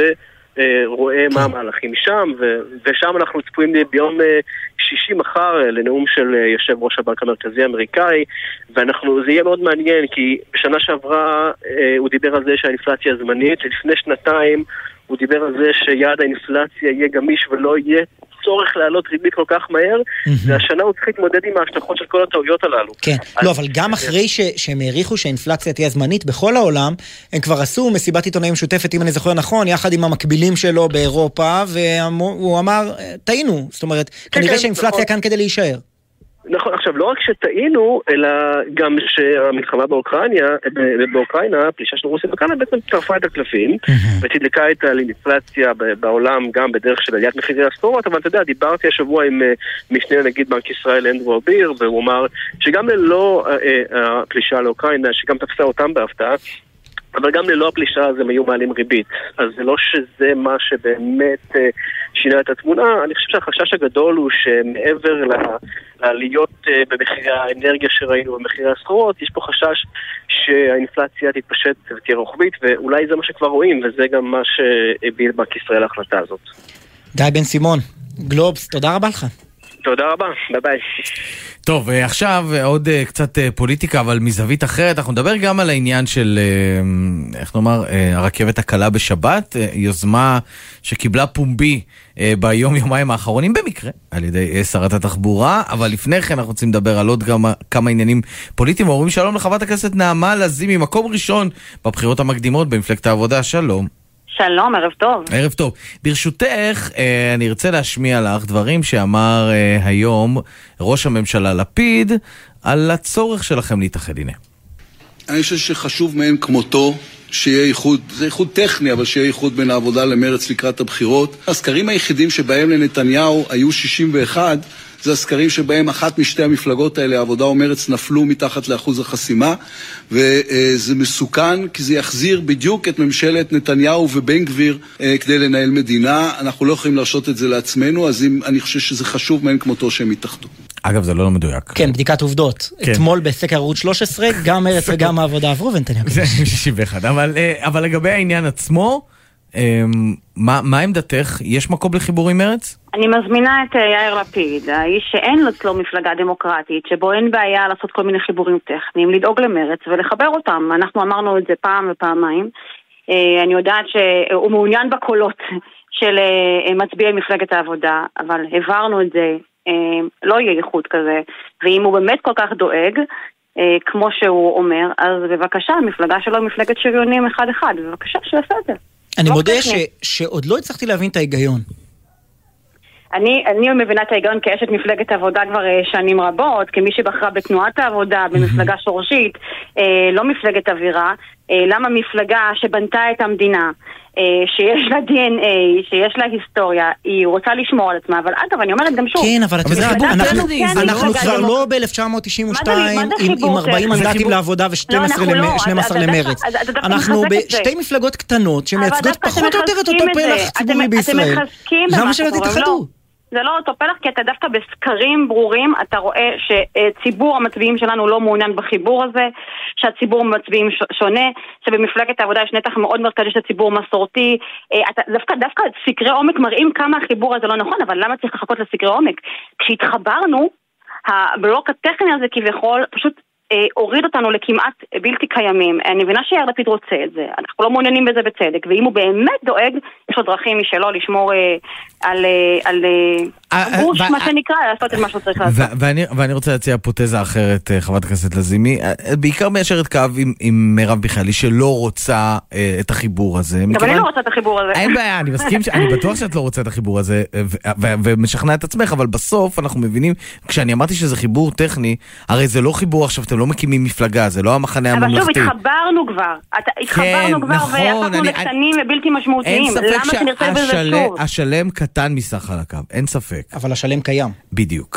ובמקרה שבו שתי המפלגות רצות, יש סיכוי גדול יותר. אני מסכימה איתך שזה באמת אבסורד שאנחנו מאמינים במרץ יותר משהמפלגה הזו מאמינה בעצמה. אז זה באמת אבסורד גדול מאוד, שאנחנו מאמינים שמרצ יעברו והם לא מאמינים בזה, ששני אנשים שהתמודדו לראשות המפלגה לא האמינו במפלגה שהם מתמודדים אליה שהיא תעבור את אחוז החסימה. עדיין אנחנו באמת מאמינים שגם מרצ אה, יישמרו וגם מפלגת העבודה עוד תגדל והימים יגידו.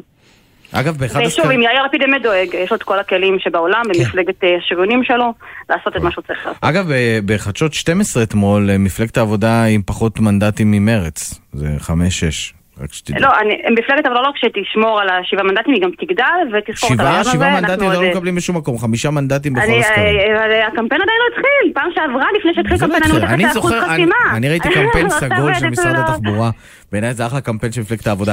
אבל אה, אני רוצה לשאול אותך, אה, נעמה לזימי, לגבי הפו... אם כבר אנחנו מדברים על קמפיינים, אז יריית הפתיחה של הקמפיין שלכם הוא דברים שאומרת אה, השרה מרב מיכאלי, על כך שהיא, אה, איך זה היה? הורתה ליושב ראש נטע.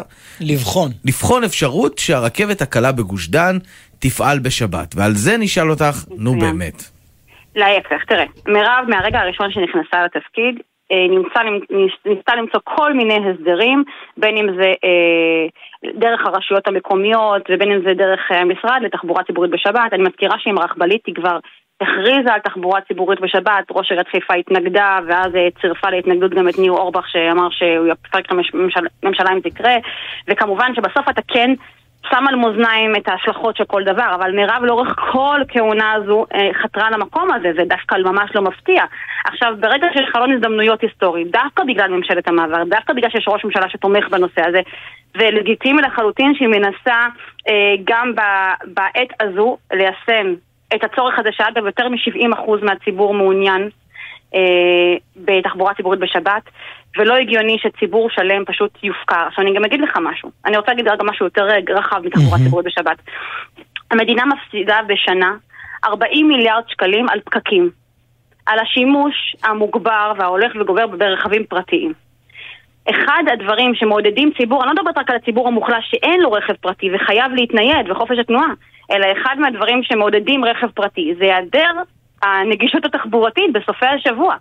אם אנחנו רוצים לטפל באמת גם בסוגיית הפקקים, וזה כן צריך לדבר פה לכולנו, אנחנו צריכים להבין, כן, אבל את יודעת, את לא מתייחסת להפוך- לפיל שבחדר, אנחנו בממשלת מעבר, אין סיכוי שמחלוקת היסטורית כזאת תוכרע בחודשיים האלה, אף אחד לא לא יאפשר. דיבר, רגע, אבל מירב לא אמרה, עכשיו כל המדינה, היא, היא לא עשתה איזה משהו שפתאום נתנה איזה הצהרה שלושה, היא אמרה, יש פה חלון הזדמנויות, יש כאן אה, כלי תחבורתי חדש. שיכול לאפשר לנו להפעיל אותו בשבת. המטרונית בחיפה הייתה כלי תחבורתי חדש שפועל בשבת. כן, אבל כן, אבל בחיפה חיפה באופן כללי יש תחבורה. ציבורית ציבורית גם בשבת. אוטובוסים. לא, אבל, אבל, אבל עוד השאלה... מאז המנדט הבריטי. חברת הכנסת לזימי, השאלה אם נדמה לכם באמת, אבל באמת ובתמים, שמהלך כזה, א', אפשרי בממשלת מעבר, לגיטימי שהוא יעבור בממשלת אה, מעבר, מה זאת אומרת משפטית, לגיטימי? רוב הציבור מעוניין בזה. כן, על פי סקרים, זה, זה, זה, לא, זה לא הדרך בדרך כלל לקבוע מ- מדיניות, אבל, וגם האם, האם מבחינה חוקית, האם היועצת המשפטית, זה? למ- האם היועצת מה המשפטית זה? לממשלה אה, סבורה שאפשר לקבל החלטה כזאת? להגיד את מה שהיא רוצה לומר. בוא ניתן לה באמת, ניתן לה אין באמת לומר את זה. אבל- אני אני אומרת, יש פה לא רק צורך על פי סקר, יש ציבור שלם שנמנע ממנו חופש התנועה בסופי שבוע ללכת לבתי חולים, להתנייד למשפחה שלו, אפרופו פגיעה בפריפריה. תמיד נוח לאנשים לדבר על, על הפריפריה רק כשזה מתאים להם באיזושהי סוגיה, אבל כשיש אנשים, אה, מרחבים מסוימים מנותקים מתחבורה ציבורית בשבת, זה לא מעניין אף אחד כשזה אה, משרת נרטיב אחר. אז, אז יש פה אינטרס לאומי אמיתי להנגיש את המדינה הזו, כן, אבל תחבורתית. כשזה וגם, היה, אני אומרת, גם היה, אקולוגית. כשזה היה יכול לסכן אתכם פוליטית, לא קידמתם את זה. הגיעה שרת לסכן- התחבורה לראיון, פוליטי? ואמרה לא בצורה מפורשת, אנחנו הפוליטית." מחכים עם אה, תחבורה ציבורית בשבת. שוב, מה זה לסכן פוליטית? לא את מפלגת העבודה לסכן פוליטית, אבל המצביעים שלנו מעוניינים בזה. זה יכל להפיל את הממשלה. נכון. כן, המצביעים שלנו רצו שנשמור על הממשלה, על חשבון. הרבה דברים. אבל אה, מירב אמרה את זה ממש באופן גלוי. אבל עכשיו היא אומרת, חברים, הפילו לנו את הממשלה. הפילו לנו את הממשלה. אותם אנשים שאיימו כל הזמן של כל דבר על חמץ בבתי חולים, על זה, הפילו את הממשלה. יש כאן חלון הזדמנויות. הציבור הדמוקרטי-ליברלי ברובו, אגב, גם מסורתי, 70 אחוז זה כמובן מכליל נתח משמעותי מהציבור המסורתי בישראל, כולל אותי, שמעוניינים בחופש התנועה שלהם. והגיע הזמן לשבור את הווטו הזה, שהוא פוגע כלכלית במדינה, במשק. המשק נפגע, זה לא, זה לא צחוק הדבר הזה. כן, אבל אם, אבל אם נסתכל על זה, אם נסתכל על זה מזווית, לא, יש. יש הסכמה בציבור, יש בערך ש- 70 אחוז, אומרת אה, שרת התחבורה, בציבור? יש הסכמה די רחבה בציבור לתחבורה. ציבורית בשבת, אבל הקואליציות בדרך כלל מכילות מרכיבים, כמעט תמיד, אז שלא אולי מאפשרים את זה. דווקא ממשלת המעבר היא ההזדמנות שלנו. עכשיו תקשיב, אני מאוד מקווה שזה יקרה. אני חושבת שזה זה ממש מדהים שמרב מחליטה לבחון את זה, דווקא דרך חלון ההזדמנויות הזו, אה, אל מול השנה האחרונה, שהייתה שנה לא פשוטה, עם הניסיון שלה דרך כל אפיק. אי אפשר לומר שמרב לא בדקה כל דרך היועצת המשפטית כדי לממשלה לייצר תאשר דבר את זה. כזה? אני מאוד ממשלת מעבר. אני מאוד מקווה, אבל צריך להבין רב. גם שהאינטרס הלאומי הוא להתחיל אה, לטפל במשבר אה, התנועה אגב, בישראל. אגב, אה, אה, זה מעבר לחופש כן. תנועה, אנחנו באמת נפגעים מהפקקים. אבל אולי בדיוק, אולי, אולי זה. בדיוק העניין. הפקקים אנחנו נפגעים מהם, אנחנו רואים עכשיו חודש אוגוסט ולצערנו אנחנו קוראים פה כל שבוע את אה, דיווחי התנועה. אז אנחנו יודעים, אנחנו רואים כמה, כמה, כמה המצב קשה. ו-. ומה לעשות, משרד התחבורה זה משרד שקשה בו להביא הישגים. קצרי טווח. בדרך כלל זה תהליכים שלוקחים שנים, אתה גוזר סרטים אחרי חמש ועשר שנים, ו... אז אני מזמינה אותך לנאום מרב מיכאלי מסיימת כהונה של שנה במשרד הזה, והיא צריכה לבוא עם משהו לציבור, אז היא הביאה את הספין הזה של תחבורה ציבורית בשבת ברכבת הקלה, שכנראה לא יקרה, כן אבל כי כן כי שאר הדברים. את יודעת, מה זוכרים מהכהונה שלה? זוכרים את המזגן ברכבת ואת התמרורות. אנחנו לא, תקשיב, אני, הגיע הזמן ששרים ינסו גם להביא הישגים לציבור שלהם, זה דבר ממש לא פסול בעיניי, זה דבר חיובי, שכמה שיותר שרים יסתכלו על הציבור שלהם, ולא על היחסים שלהם עם שר האוצר. באמת אני אומרת את זה. הגיע הזמן שהציבור בישראל יקבל מהשרים שלו את האינטרס שלו. את ש... מה ש-70% מהציבור רוצה, וגם מה שהאינטרס הלאומי שלנו מחייב אותנו אליו. אז, אז דווקא אני, את מה שאתה אומר הוא דווקא עניין חיובי בעיניי, אבל כן צריך להזכיר, מנאום הפתיחה של מירב היא דיברה תחבורה ציבורית בשבת. זאת אומרת, היא באמת חתרה לשם בכל מיני אופנים. אה, אני לא. חשבתי שמרב מיכאלי אידיאולוגית מתנגדת לתחבורה ציבורית. לא, רק שהיא לא היא- עשתה עם זה זאת שום שהיא לא דבר. עשתה עם זה שום דבר עד עכשיו, שזה כבר. עכשיו לא ריאלי. אי אפשר להגיד פה משהו שלפני בחירות שהוא פשוט נעשה כל השנה ונהדף, ויש להם חלון הזדמנויות, היא אומרת, יש פה חלון הזדמנויות, בוא נראה נממש אותו, אבל לפחות היא מנסה, זה- לפחות זה- היא נלחמת למען הציבור אגב- בעניין הזה, וזה גם באמת אינטרס אה, שלנו. אה, היא- אני יודע שהיא ביקרה אז בחתונתו של גפני, והיא שומרת על ציר אה, פתוח מאוד עם המפלגות החרדיות. השותפים העתידיים אפשריים? הם הם מעוניינים בזה? תראה, גם אני מאוד מאמינה בברית עם החברה החרדית, וגם אני אה, כמובן... דיברתם אה, איתם? מישהו דיבר איתם? אה, מה, אנחנו עוד לא יודעים מה עמדתם? אבל תשמעי, גם, תשמע, גם ברית כזו, היא לא ברית צריכה להיות מתכופפת כל הזמן. ברית צריכה להיות ברית הדדית על בסיס סוציאלי, על בסיס סוגיות משותפות, אבל למה, למה לכפות על החברה הכללית היעדר נגישות תחבורתית 20% מהשבוע? זה באמת אבסורד. אני מאוד בעד, אה, מאוד בעד, אה, למרות שאני, אה, בגלל התא המשפחתי שלי, לא, לא צורך אה, תחבורה ציבורית בשבת, אבל אני חושב שזה מאוד טוב, רק פשוט חבל שזה קורה חודשיים לפני בחירות, ושהסיכוי אני משפטית, מסכימה שחבל שלא אפשרו סיכוי את זה למירב לאורך כל השנה. מה זה לא אני אפשרו? בסוף. זה מירב, אם היא הייתה שמה- את זה בראש סדר המעייני, חברת הכנסת שמה את זה, לזימי, היא שמה את זה, היא לא, שמה את זה, לא, אני- אתה יודע אה, את זה. יותר חשוב היה לשמר את הממשלת רק לא ביבי. תשמע, בסוף אתה שם על מאזניים, לפרק את הממשלה שרק הוקמה או לא לפרק. עכשיו, אם אתה מפרק אותה, אז ומה זה עושה? אני שואלת אותך, ומה זה היה נותן? בסדר, אז זה אומר- שמפלגת העבודה, את אומרת בעצמך, מפלגת העבודה הכריעה. אידיאולוגית לא, לא, לא, לשים. בצד את. הערך של תחבורה ציבורית בשבת עבור הערך של רק לא ביבי. אתה מעוות את הדברים, אני אגיד לך גם למה.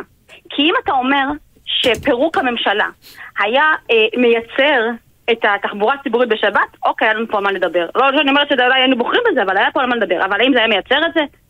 לא היינו לא פה ולא פה, אז, אז כן. נהגה באחריות. כן, רגע, באחריות, אה, טוב, אה, אבל גם גם עכשיו זה והנה לא. ממשלת מעבר, ואני טוב. מקווה שכולנו ננהג באחריות הלאומית המתבקשת ונעשה את המהפכה הזו. חברת הכנסת לזימי, אה, מפלגת העבודה, תודה רבה לך. תודה רבה לכם, תודה. אתה עם הטלפון שם מאוד... כן, תוך כדי אה, הרעיון, בבקשה. אה, חדשות מרעישות מגיעות מבית המשפט העליון, מדווחים כבר בכמה מקומות. אה, עבריין המין ניסו שחם, הניצב בדימוס, השתחרר היום מהכלא. זה אומר שבית המשפט העליון דוחה את העתירה של הפרקליטות לא לשחרר אותו בשחרור מוקדם. מדהים. הוא נכנס במרץ, השתחרר היום. אה, זה קורה ממש אה, בקרוב, אולי נרחיב על זה עוד מעט. כן, אה, עוד מעט אנחנו ננסה באמת גם להרחיב על העניין הזה. בינתיים אנחנו... לסקרים הדרמטיים של אתמול. בסקרים הדרמטיים של אתמול, שהם בעיקר טרגיים עבור, עבור כמה מפלגות. ודרמטיים, הטרגי זה רוח הציונות, אתה מסתכל עליי בעיניים שאתה לא מבין לאן אני הולך. פשוט, אה, האיש שאנחנו מדברים איתו עוד מעט, היה בכל הצמתים, כולל בצומת של יושבת ראש הרוח הציונית, אבל לפני כן אנחנו רוצים לדבר איתו על העניין של הציונות הדתית ועוצמה יהודית. בהחלט. לפחות בסקר אחד.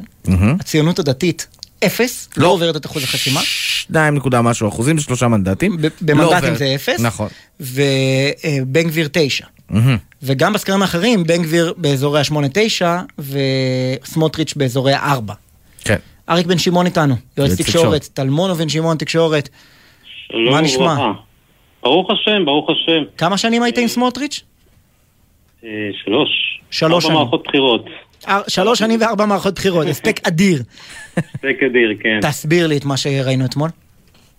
טוב, תראו, קודם כל אה, צריך לשים דגש אה, על השוני העצום שהיה אתמול בין כל הסקרים. קודם כל, סקר אחד אה, היה פער של 8-4, אנחנו רגע נסתכל על זה בתוצאות של אה, כדוריד. 84 ב-190, אה, חצות 1397. והיה גם 5-5 בערוץ 14. 5 ב-14. זאת אומרת, יש פה פערים עצומים בין המכונים שלדעתי צריך פה... אה, בכלל, מכוני הסקרים צריכים לעשות איזה שידוד אה, מערכות, אה, כי זה לא הגיוני, זה הפערים האלה. ורק אה, מדגים כמה כרגע הסקרים אה, יותר מ-70 יום לפני הבחירות אה, ממש לא רלוונטיים. אה, תמיד יש פער עצום בין הסקרים אה, אה, 60 יום לפני הבחירות לבין איך זה נגמר בקלפי. אני מזכיר לכם את 15 המנדטים של איילת שקד, עוד בקמפיין שהיא הייתה חייבת לעמוד בראש ב- בקמפיין ימינה 2, ב-21 המנדטים של גדעון סער ויפ- אה, ויפעת שאשא ביטון כשהם התחילו לרוץ, זהות עם שבעה מנדטים. אנחנו היום 70 יום לפני הבחירות, נכון? אה, 13, בבחירות הקודמות, 70 יום לפני הבחירות, אה, ימינה היו עם 13 מנדטים והציונות הדתית היו עם אפס. כן? אז כל ה... אתה אומר עוד חזון למועד. עוד חזון למועד. אבל ועדיין, כן, עדיין כן, אתה לא יכול להתעלם מזה שזה מגמה בכל הסקרים האחרונים, לא רק המשוגעים של אתמול, שבן גביר עוקף את סמוטריץ'. נכון, אה, זה מגמה אה, בכל הסקרים. מה, סמוטריץ' לא, אנחנו מכירים כולנו את סמוטריץ' פה בשיחה הזאת. הוא לא מבין את המגמות, הוא לא רואה שהמניה שלו במידה מסוימת נסדקת, תראו, יש שיגידו מתרסקת. אני, חייב להגיד פה משהו, ואמרו אותו גם בחודשים האחרונים, אה, עולם הסקרים הוא עולם אה, שאפשר, אה, למדו להשפיע עליו אה, בצורות כאלה ואחרות, והמפלגות עושות את זה. אה, אני, סיפר לי אה, גורם אה, מאוד בכיר במפלגה שהייתה אה, מאוד משמעותית בקמפיין הראשון, איך הם, אה, אה, איך הם הכניסו, איך הם ניפחו פאנלים ואיך הם אה, הטו אה, סקרים וממש פירט לי את שיטת העבודה שלהם והם קיבלו שבעה, שמונה מנדטים בסקרים ובסוף הם קיבלו אה, אה, כלום, לא עברו את אחוז החסימה, בסדר? אני לא אגיד כרגע את שם המפלגה. לא תגיד את שם המפלגה, היא מתחילה בזין ונגמרת בתף? אתה אמרת. אה, זהות של משה פייגלין כמובן, כן. זה אתה אמרת. זה אני אמרתי. אני לא רמזתי למשהו כזה. חס ושלום. יש באמת בעיה בסקרים האלה. אה, יש דרך להשפיע עליהם, לכן צריך לקחת את הכל בערבון מוגבל. ועדיין, ועדיין, כשאתה מסתכל אה, בתמונה תמיד יש מפלגות מגמה, שעולות נכון, ומפלגות יש שיורדות. אתה מסתכל בתמונה הכללית, הסקרים פחות או יותר מדייקים, ובמערכת בחירות חמישית הם יותר מדייקים, כי כבר אין הרבה נדנוד. הם לא, הם לא, תראה, נכון שמדגים, יש, יש מגמה כרגע לרעתו של בצלאל. זה אין, אה, זה, הוא גם, מה לעשות, הוא נתן לבן גביר בחודש וחצי האחרונים, בחודשיים האחרונים לעשות קמפיין אה, מולו על מגרש ריק. בצלאל רצה להיראות הממלכתי, רצה לא, לא להתעסק בבוט של המגזר, אבל מה לעשות שחוטבים עצים, עפים שבבים, וכשזורקים בוט מצד אחד אתה מצחצח בכל מקרה. והוא לא הגיב. אה, בצלאל מאמין, מבחינתו, הוא רואה את ה... אה, אמרו לו, את אמרו לו גם פעם קודמת שהוא לא עבר את אחוז החסימה, והוא עבר. אה, הוא מאמין שיש לו בייס אה, יציב של אה, חמישה אה, מנדטים, אפילו שישה. אבל אז, אני אה, רוצה לאור להזכיר לך, עברתם את אחוז החסימה בעזרתו האדיבה מאוד של נתניהו. נתניהו, בייחוד גם מפלגת נועם וגם מפלגת עוצמה יהודית של איתמר בן גביר, וכולל הבדל אחד. שריון אחד של אה, אה, אופיר סופר. אופיר כן, יש הבדל סופר אחד ברשימת הליכוד. משמעותי, יש הבדל אחד משמעותי, שחלק גדול מהציבור שכרגע אה, נמצא אצל בצלאל, זה הציבור שהיה אז אצל ימינה. אה, ימינה אז הייתה פקטור אה, אה, משמעותי מבחינת הציונות הדתית, היא לקחה המון מנדטים בציונות הדתית, וכרגע רוב המנדטים... כן, אבל גופתה, גופתה התחלקה לכל. אני רוצה לשאול אותך שאלה אחרונה, סליחה אריק, כי אנחנו לקראת סיום וצריכים לסיים. עבדת גם עם איילת שקד, מערכת בחירות אחת? לא- כן. איילת שקד... היא תפרוש, היא תפרוש, אריק, זאת השאלה. הסיפור הטרגי של מערכת הבחירות הזאת, צריך שיהיה מישהו אחד בסביבתה אחרי, שיסתכל לה בעיניים ויגיד לה, איילת, את צריכה ללכת הביתה, מה שנקרא, לעשות לביתך, כמו שעשה ביבי בזמנו, כמו שעשה גדעון סער בזמנו, כמו שעשה כמו שעושה בנט בנט כעת? עכשיו, אה, ולחזור, אחרת היא לא יכולה, אה, אה, לדעתי, לשקם את האמון שנשבר. היא גם לא התנצלה, דרך אגב, עד היום. היא רק מטרפת את כל, ה, את כל המערכת. כמי שמכיר אותה, היא מסוגלת לעשות את הפרישה הזאת? ל... שאלה קשה, היא מסוגלת, זה יהיה לה קשה, צריך שמישהו יגיד לה את זה, ובאמת יסתכל לה בעיניים וישכנע אותה. לדעתי יש יותר מדי אנשים מסביבה שאומרים לה שהיא מסוגלת, והיא לא. קרובי אה, משפחה ויש גם קרובים. הרבה אנשים מסביבה שרוצים לראות אותה נכשלת דרך אגב. זה מאוד הדהים אותה. אה, אריק בן שמעון, יועץ תקשורת מטלמון, ובן שמעון תקשורת, שעבד גם עם סמוטריץ' וגם עם אה, איילת שקד. כן. אם כבר אנחנו, שמעתי את את הרעיון הקודם שלכם עם שימי תבורי, טלנובלה משפחתית, אני קורא עכשיו לכל מי שעוסק בכתיבה של טלנובלות, קחו את כל מה שקורה בציונות הדתית לאורך כל השנים האחרונות, לפני בחירות יש לכם פה, לדעתי, אה, אה, תסריט לעשר עונות לפחות על טלנובלות משפחתיות. רק אתה יכולת לחבר בין שימי תבורי לבין אה, איתמר בן גביר. בעונה הבאה של סרוגים. אריק בן שמעון, תודה רבה. תודה לכם. זה אריק- זה סרוגים על ספידים, אה, סרוגים כזה. כן, אה. סרוגים תפורים. טוב, אה, רצית לדבר קצת על ההחלטה של בית המשפט העליון. כן, בכל זאת, ניצב בדימוס ניסו שחם הורשע בחמישה מקרים של עבירות מין בכפופות לו, ישב כמה חודשים בכלא, היום משתחרר ממש, עכשיו אולי זה קורה, אולי הדר גיציס כתבנו בצפון ידע לעדכן אותנו יותר, הדר? אני מקווה שאני אוכל אה, לעדכן יותר. בבקשה. אבל אה, אני, אני אוכל להוסיף לכם שממש לאחרונה, זו הודעה שיוצאת ממש בדקות האחרונות, בית המשפט אה, העליון דוחה את בקשת הפרקליטות לדון בערעור שהגישה נגד שחרורו המוקדם של מפקד מחוז ירושלים לשעבר במשטרה ניסו שחם, מה שאומר שכבר הערב, כך מסתמן, הוא ישתחרר מכלא חרמון. זו משמעות ההחלטה וזה קורה באופן מיידי בתום שישה חודשי מאסר. צריך להזכיר למאזינים שביום שני הפרקליטות הגישה את בקשת רשות הערעור נגד השחרור המוקדם, היא לא ערערה, היא ביקשה רשות מהעליון, היא ביססה את הערעור על עמדת המיעוט של אה, אותו שופט בבית המשפט המחוזי בנצרת, יוסף בן חמו, הוא קבע כי שחם אינו לוקח אחריות על מעשיו ולכן הוא אינו ראוי לשחרור מוקדם, אבל העליון בסופו של דבר מחליט לדחות את הבקשה הזו. זה קיצור אה, שליש, הדר? זה הסיפור? כן, בניכוי שליש, מנקים שליש ממאסרו, בהתחלה נגזר עליו, נגזר עליו... אה, זה השחרור המוקדם. עשרה חודשים אוקיי. בפועל, ועכשיו... שמלכתחילה כן. העונש היה מאוד מאוד נמוך, ומזה חותכים עוד אה, שלושה ארבעה ומה- חודשים. והעתירה של הפרקליטות התבססה על הטענה הזאת, אם הבן אדם לא לוקח לא אחריות, למה שהוא יקבל. שחרור מוקדם? בדיוק, או יכול אולי לחזור על הדברים. שתי ערכאות לא קיבלו את הטענה הזאת. נציין לטובתו של ניסו שחם. הדר גיציס, כתבנו בצפון, אה, הוספת וגם הוספת, רק שתדע. שמחתי. תודה ערב רבה. טוב. ביי, ערב טוב. אה, אנחנו נצא להפסקה, ולאחר מכן, יהיה איתנו פה, דוב נבון. ושיחה מעניינת, אנחנו נרחיב. כדאי לכם להישאר, קרה משהו יוצא דופן בשיחה הזאת. הנה, זמרירים.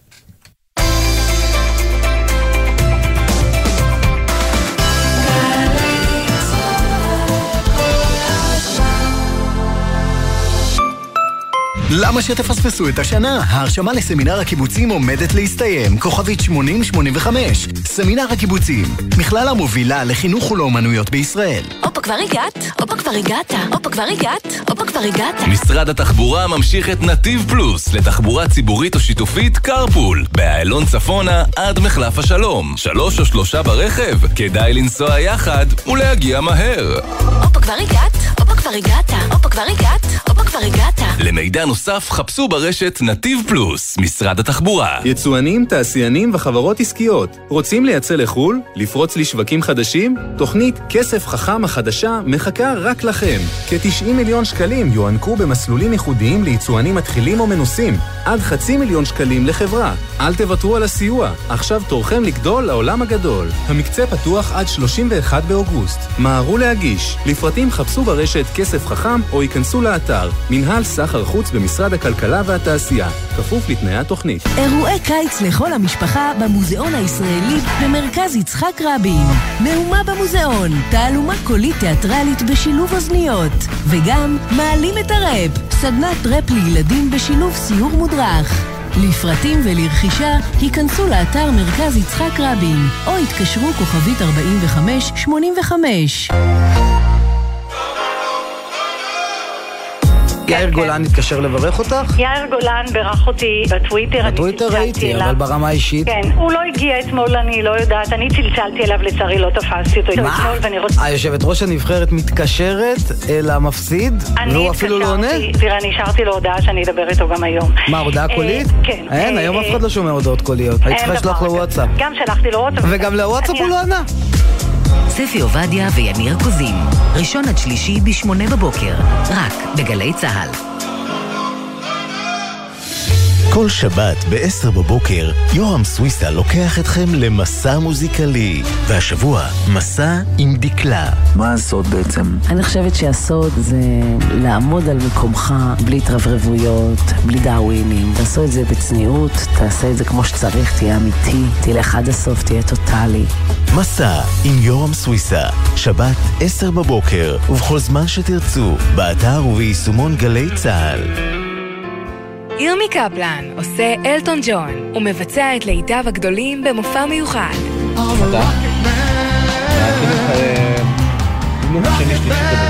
היום, עשר בלילה, זאפה הרצליה, ובקרוב בגלי צה"ל.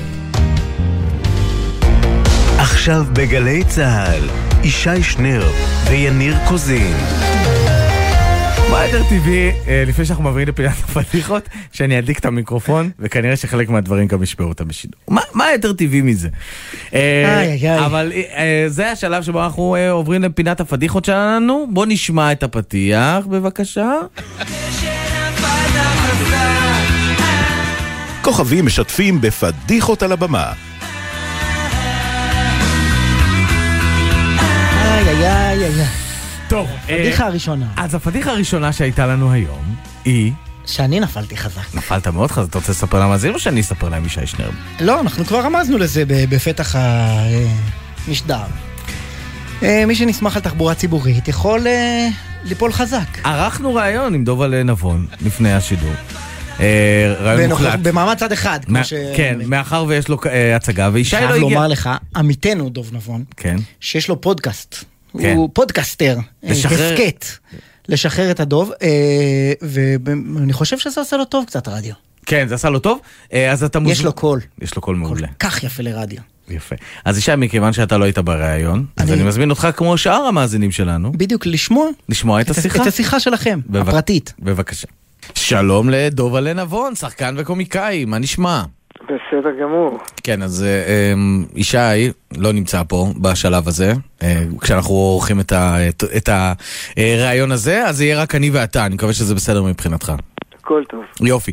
תראה, הקונספט של האירוע הזה שנקרא אה, נפלת חזק, הוא במקום לדבר עוד פעם על הצלחותיך הרבות במשחק ובקומדיה, תספר לנו דווקא על הנפילות שלך, אז תתחיל. אתה קורא לזה נפילה, אני... איך אתה קורא לזה? אני, שם זה מבחינתי חומר גלם, אתה מבין? זה ה... עם זה אני. עובד. שם זה מתחיל. בבקשה. הסיפור, הבדיחה, אתה יודע, אני לא קורא לזה נפילה, אבל זה מקומות שבסוף בסוף הם די משעשעים אותי. Mm. איפה אני מתחיל? אה, נראה לי שנתחיל באותה אה, הצגה, כן? אה, שבה מחכים לשחקן. כן, זה היה לפני שנים, אני... כמה שנים אגב? לא יודע, אולי זה... זה- אבל זה דברים שחוזרים על עצמם. אוקיי. לא. אז לך רנדומלית, בבקשה. כן, אני, אני זוכר, זה היה בבית שאן, באולם קימרון. אני לא זוכר בדיוק את ההצגה, אני- לפי דעתי כן, שבעה של הספארי. נהדר, אני כן. עומד מאחורי הקלעים, אני צופה, אתה יודע, מהצד על הבמה, ואני רואה שחקן, אני זוכר, את יונתן צ'רצ'יל, הוא זה השחקן שעומד על הבמה, ואני רואה שהשחקן במצוקה, אני רואה שהוא על הבמה לבד, ומי שאמור להיכנס לתוך הבמה לא מגיע לבמה, ואני מסתכל עליו, ואני אומר, קיפינימט, מי זה הבן אדם הזה שצריך להיכנס? מי השחקן הזה שצריך להיכנס כדי להיות בתוך הסיטואציה, בתוך, ה... בתוך הסצנה שצריכה להתקיים עכשיו? ואני מרגיש לא נוח עם זה שמישהו שם צריך להיכנס, ואני מתחיל לכעוס. עכשיו, מאחורי הקלעים יש שם המון המון מקום, והתחלתי לרוץ ולחפש את השחקן, אני שואל, אתה יודע, שחקנים מאחורי הקלעים, מי שם צריך אה, להיכנס לבמה? ואז אחת השחקניות, דורית ברור, אומרת לי, דובלה, זה אתה. אני אומר לה, אני? אומרת לי, כן, כן, זה אתה. עכשיו, ומסתבר שאני הייתי אני. בקיצור... מה- אה, קרה? אבל אה, זה נגיד הסיפור שאתה מספר, אבל תספר לי על עצמך שאתה שוכח שזה ה-Q שלך להיכנס. איפה הראש, תראה, כאילו? בסוף חיפשתי אותי, אתה יודע, אבל לא תיארתי לעצמי שאתה יודע, זה כמעט התרחקתי מהסצנה, מהסיטואציה, מהמצב, פתאום, אתה יודע, כל כך רחוק הלכתי שאמרתי, מה אתה מחפש?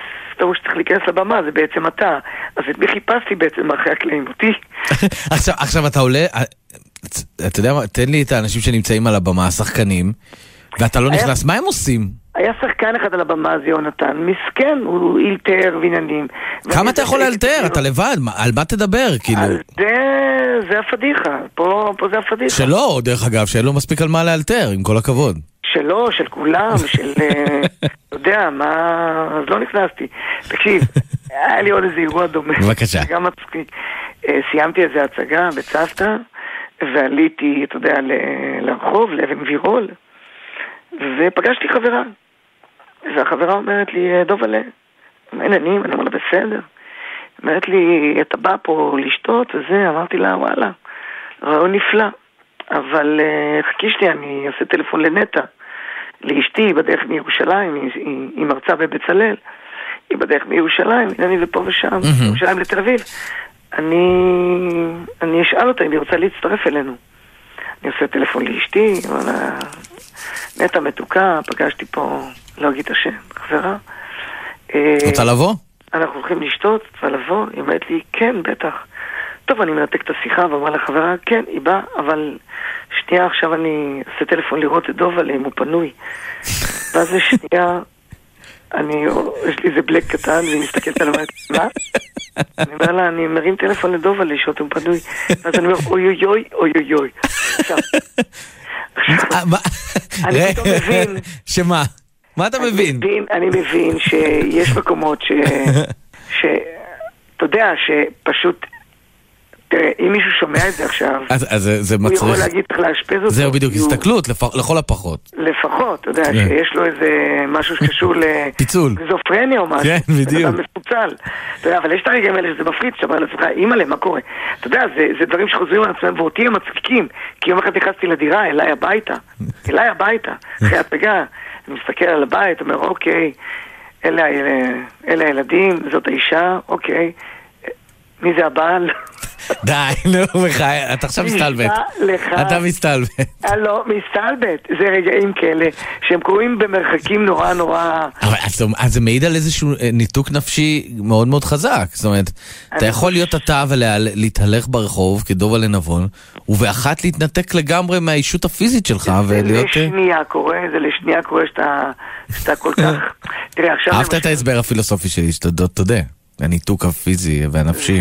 כל זה שחקן, אני חושב שהוא מפוצל, אני חושב שהוא פרוס. אה, אולי זה- באמת כמות הדמויות ש... ש- לא, לא, לא יודע אם זה הדמויות, אבל אני חושב שזה מאז ומתמיד היה לי מין אה, רגעים כאלה שהייתי מאבד אותי, או מתנתק ממני, או, או מסתכל עליי מהצד, או, או רואה אותי קצת כמו, לא יודע, לא יודע, לא יודע, אבל בוא, סיפור אחרון, וזה אמיתי, אני משתתף, אתה קבעת שזה האחרון? אנחנו רק התחלנו, אבל בסדר. אוקיי, אני משתתף עכשיו בלהקה. בבקשה. בלהקה, מחזמר, ואני משחק את הבמאי שם, של החבורה הזאת.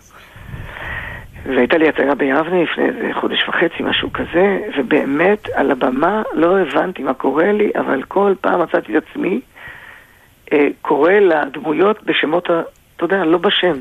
אני, לשולה אני קורא, לא יודע מה, מאיה, מאיה, שולה, ערבבתי, עשיתי סלט שלם, יש לי איזה משפט שאני צריך להגיד להם, ביום העצמאות אתם מופיעים, ב, ב, ב, אתם עולים לאוטובוס ונוסעים לרמת הגולן, לגולן, יש לכם עוד שש-שבע הופעות ביום עצמאות, ביום עצמאות, מין מונולוג שלם כזה סביב ההופעות שלהם ביום עצמאות. ובאותה הצגה אני עולה לבמה ואומר, טוב, אה, ביום כיפור אתם מופיעים פה ופה, ואני חוזר, אין, אין לי מושג, ואני עכשיו, אתה שם לב? אתה שם לב שאתה חוזר על- יום כיפור? לא, ואחד השחקנים אומר לי, "אה, אבל אני צם בכיפור, ואז אני מבין שבעצם במקום להגיד יום עצמאות אמרתי כיפור, ואז אני אומר להם, "אה, סליחה, אה, התכוונתי ליום עצמאות. קיצור, נהיה לי סלט שלם שלם של כל מיני, של הדמויות, אני קורא ככה וככה. לא יודע, הייתה לי הצגה נוראית. אגב, כנראה ה- הייתי- ה- ה- הקהל שם לב, לדעתך? הקהל לא שם לב, כי הוא לא... זהו, הוא זה לא- היופי. מה? לשלווה קרא- קראתי שלווה, אתה יודע, לשיר אה, אה, שלווה. כן. איזו מין שלווה. כן, אמרתי, טוב, ואחרי שאני חוזר אנחנו ממשיכים לעבוד על שלווה. על של- על שלווה. זה קטע כי אתה משחק בהצגה הזאת את ה- את המפיק, ה- ה- הבמאי. את הבמאי הכעוס, הרגזן, הפדנט על כל פסיק ופסיק. כן, הנרגן הזה, שהוא כנראה גם קצת אה, אה, סכיזופרן, אה, שוכח. לא, לא, עזוב. אבל אז חכה, זה לא נגמר. בבקשה. הסיפור לא נגמר. ואני באמת מרגיש שמשהו אצלי לא, לא מסתדר לי. אני מבין שאני עייף, שאני לא מרוכז, ש... אני מסיים את ההצגה, אני הולך לחדר, ככה חצי קצת, אה, קצת מוטרד, מודאג, וקצת מבויש, כי לא נעים לי, עשיתי כל כך הרבה פדיחות על הבמה. ואז אחד השחקנים, ים, ים, ים רפאלי, ככה קוראים לו, דופק בחדר, אומר לי, דובלה, אתה בסדר? אמרתי לו, כן, כן, למה? אומר לי, תקשיב, אה, יכול להיות... היום, עפו לכל כיוון. אמרתי לו, כן, כן, אני יודע, אבל בסדר, זה קורה, משהו שם בהצגה. אמרתי לו, יש המון דמויות, המון זה, לוקח לי זמן. אני גם לא מרוכז, הוא אומר לי, לא, דובלה, זה היום יותר מאי פעם היה. אתה בסדר? אמרתי לו, כן, כן, בסדר. ואז הוא מסתכל עליי, אומר לי, תראה, יש לך פה על המצח משהו. יפה. אגב, אה, אה, אה, איך זה לשחק את מה שנקרא את דני ליטאי, שהיה הבמאי של הלהקה? זה לא דני ליטלי, עשית טעות. למה? טוביה צפיר שיחק תפקיד. נו, בסרט האורגינל, נכון. טוביה- צפיר שיחק את הדמות שלי. אתה מדבר על הבמאי המיתולוגי של, של הלהקות? כן, כן. זה לא לא הדמות שאתה. משחק בלהקה? לא הכרתי אותו, לא הכרתי. אה, אוקיי. אבל בלהקה, בסרט, אתה מפריע לי, אתה מבין? אני מצטער. אתה מבין? עכשיו קטעת לי את, הסיפור. כאילו, אני- ממש מתנצל. בבקשה. רגע, זה עוד לא נגמר הסיפור עם ה... עם ה, עם אה, הבלקאוט. כן, כן, בבקשה. ואז סליחה, סליחה, סליחה, סליחה. ואז אומר לי, השחקן, ים, אומר לי, תקשיב, יש לך פה משהו על המצח. ו... ואז אני מסתכל, אני רואה שיש לי פה עכשיו, זה משהו ש... זה מין... לא יודע, כזה מין... לא יודע, מין פצעון כזה, לא, לא יודע, מין... חדשקון? לו, לא, לא, לא חדשקון, מין כזה קצת... אה, זה, זה נכנס קצת פנימה, הגולגולת שלי קצת, יש לה איזה חלק כזה. ואז אני מסתכל, אני אומר לו, אוקיי, ואז הוא אומר לי, אה, דובל, תעשה לי טובה, כשאתה חוזר הביתה, תעבור דרך איכילוב, תראה אם אתה בסדר. עכשיו, באותו יום הגעתי, נסעתי לבד. לקחתי את האוטו שלי, נסעתי ליבנה לבד. עכשיו, תקלוט שאני גם, הוא הצביע עליי שאולי משהו קורה לי, וגם אה, באמת ההצגה קצת השתבשה, השתבשה לי. אני אעלה על האוטו, ואני נוסע, ואני שם ווייז, ואני לא יודע לצאת מיבנה, ותוך כדי זה אני אומר לעצמי, יכול להיות שאני באיזה אירוע, ואני לא יודע.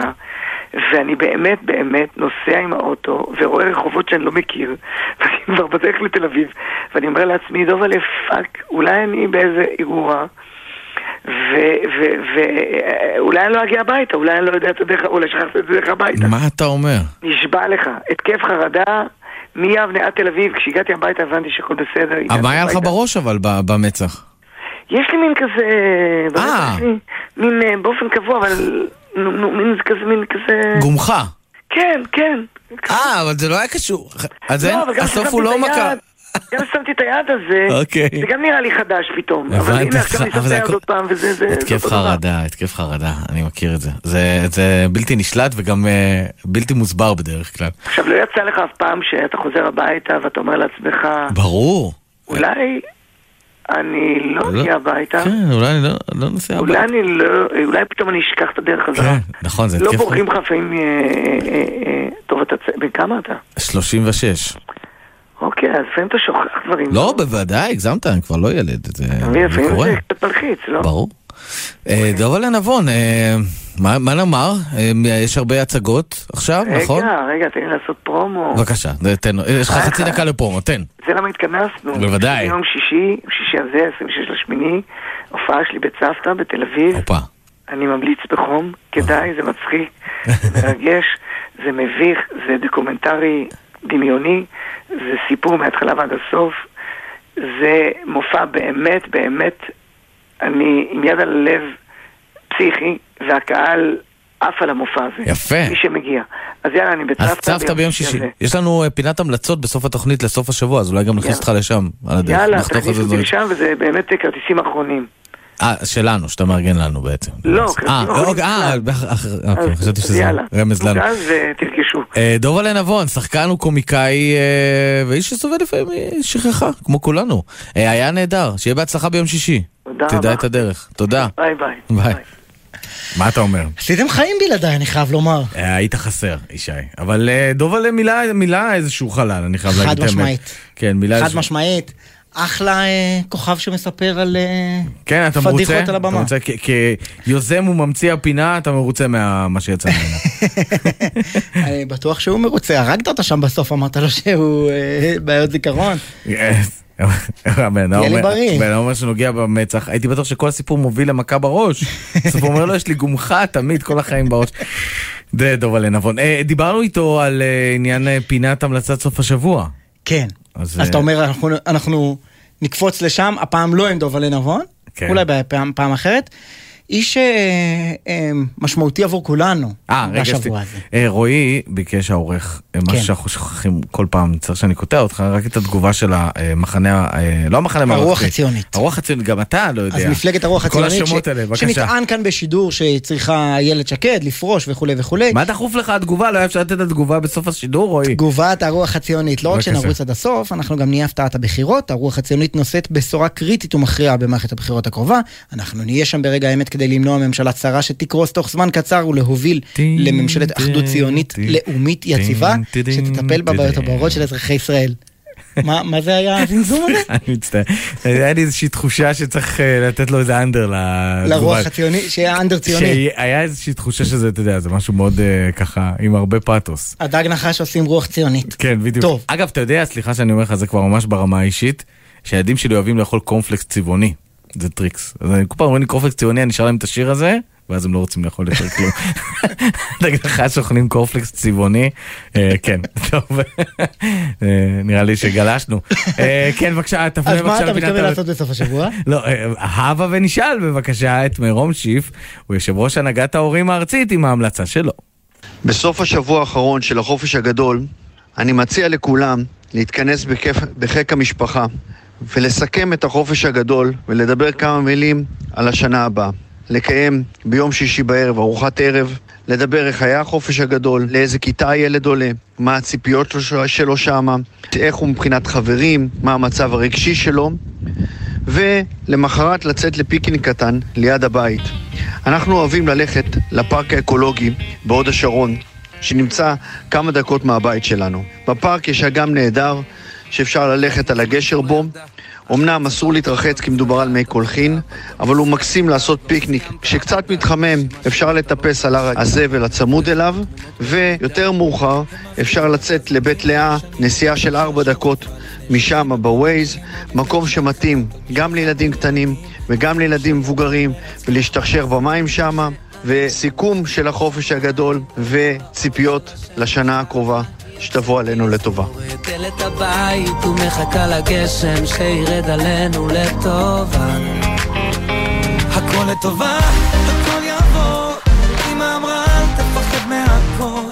נשימה,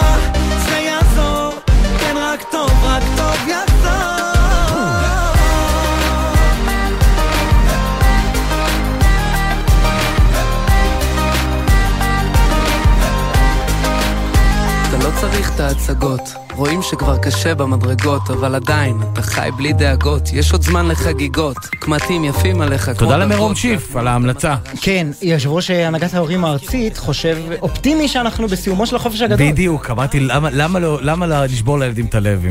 להורים. כן, ולהורים בעיקר, אתה צודק. אה, אנחנו מסיימים, העורך הראשי של למען סיכום השבוע הוא רועי ולד. המפיקים נמרוד פפרני ונטע רז. על הביצוע הטכני קיקון נדב. על אתה עושה את זה כזה? אווירת גלגלצ. ביפו הטכנאים הם בן שני, רוני טרנובסקי ואורי ריב. הכל לטובה, הכל יעבור, הבמה תפחד עורכת הדיגיטל היא מאיה אורן. גם אם לא יעזור. מיד אחרינו, איתי זילבר עם העתיד עכשיו.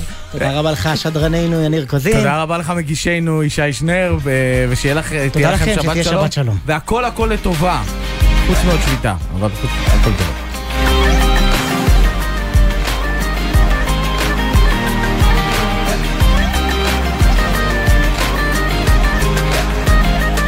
תמיד קל, לא תמיד טוב, אבל זה תמיד גורם לי לחשוב. יום עובר וצרה חולפת, כי לכל עצב יש גם... בחסות מחסני חשמל, המציינת יום הולדת, ומציעה מגוון מבצעים והנחות על עודפי מלאי. שבוע יום הולדת במחסני חשמל. בחסות אוטודיפו, המציעה מצברי שנאפ לרכב כולל התקנה חינם עד תשע בערב. כי קשה להניע את היום אחרי שהרכב לא מתניע בחנייה. אוטודיפו.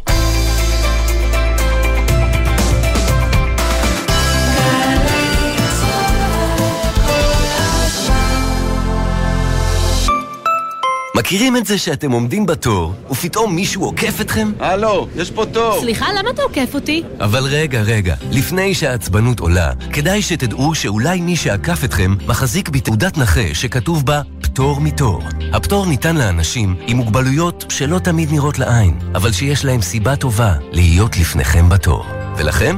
לכם יש סיבה טובה להיות רגועים. ביטוח לאומי לצדך, ברגעים החשובים של החיים. אז כבר עשיתם את שלכם והצעתם לגמלאות, וזה זמן נפלא ליהנות מרגע של נחת. זהו, עבר רגע. מדינת ישראל זקוקה לעזרתכם. אזרחים ותיקים הצטרפו ל... באים לטוב, המערך הלאומי להתנדבות ותיקים של המשרד לשוויון חברתי, ותרמו למען החברה בישראל. חייגו כוכבית 8840. עמיתי מועדון חבר, השנה במרוץ חבר נהנים מפסטיבל חיים בריא לכל המשפחה וגם שי לכל משתתף. ריצה במגוון מסלולים, זומבה, אירובי, ספינינג, יוגה, פילאטיס, נינג'ה, wipeout, קיר טיפוס, קיקבוקס ועוד. 21 באוקטובר, ספורטק תל אביב. פרטים והרשמה באתר מועדון חבר. זה הכל בשבילך. החלפתם באר משבע ליעקב? או אולי עברתם תל, מתל אביב לתל עדשים? אם עברתם דירה והחלפתם כתובת, ודאו כי מידע זה יתעדכן בפנקס הבוחרים, כדי שתוכלו להצביע בקרבת מקום מגוריכם הנוכחי. עדכון כתובת המגורים אפשרי עד י"ב באלול תשפ"ב, 8 בספטמבר 2022. כל המידע באתר משרד הפנים. מה זה באמת להיות ישראלי? דינה זילבר במסע לתוך הישראליות עם דמויות מפתח בחברה, בספרות ובתרבות. והשבוע, הפרופסור אוריאל רייכמן. מדינת ישראל היא מרד נגד הגורל היהודי, ואנחנו אומרים לאנשים, יש לכם אחריות חברתית בראש ובראשונה לעזור למי שאין לו קול, ולהיות מוכנים להגן על קיום המדינה מבחינה פיזית, ולצד זאת, להגן על ערכי היסוד שעליהם קמה מדינת ישראל. מילים ומשפטים עם דינה זילבר, הערב בשמונה, גלי צה"ל. מיד אחרי החדשות, איתי זילבר.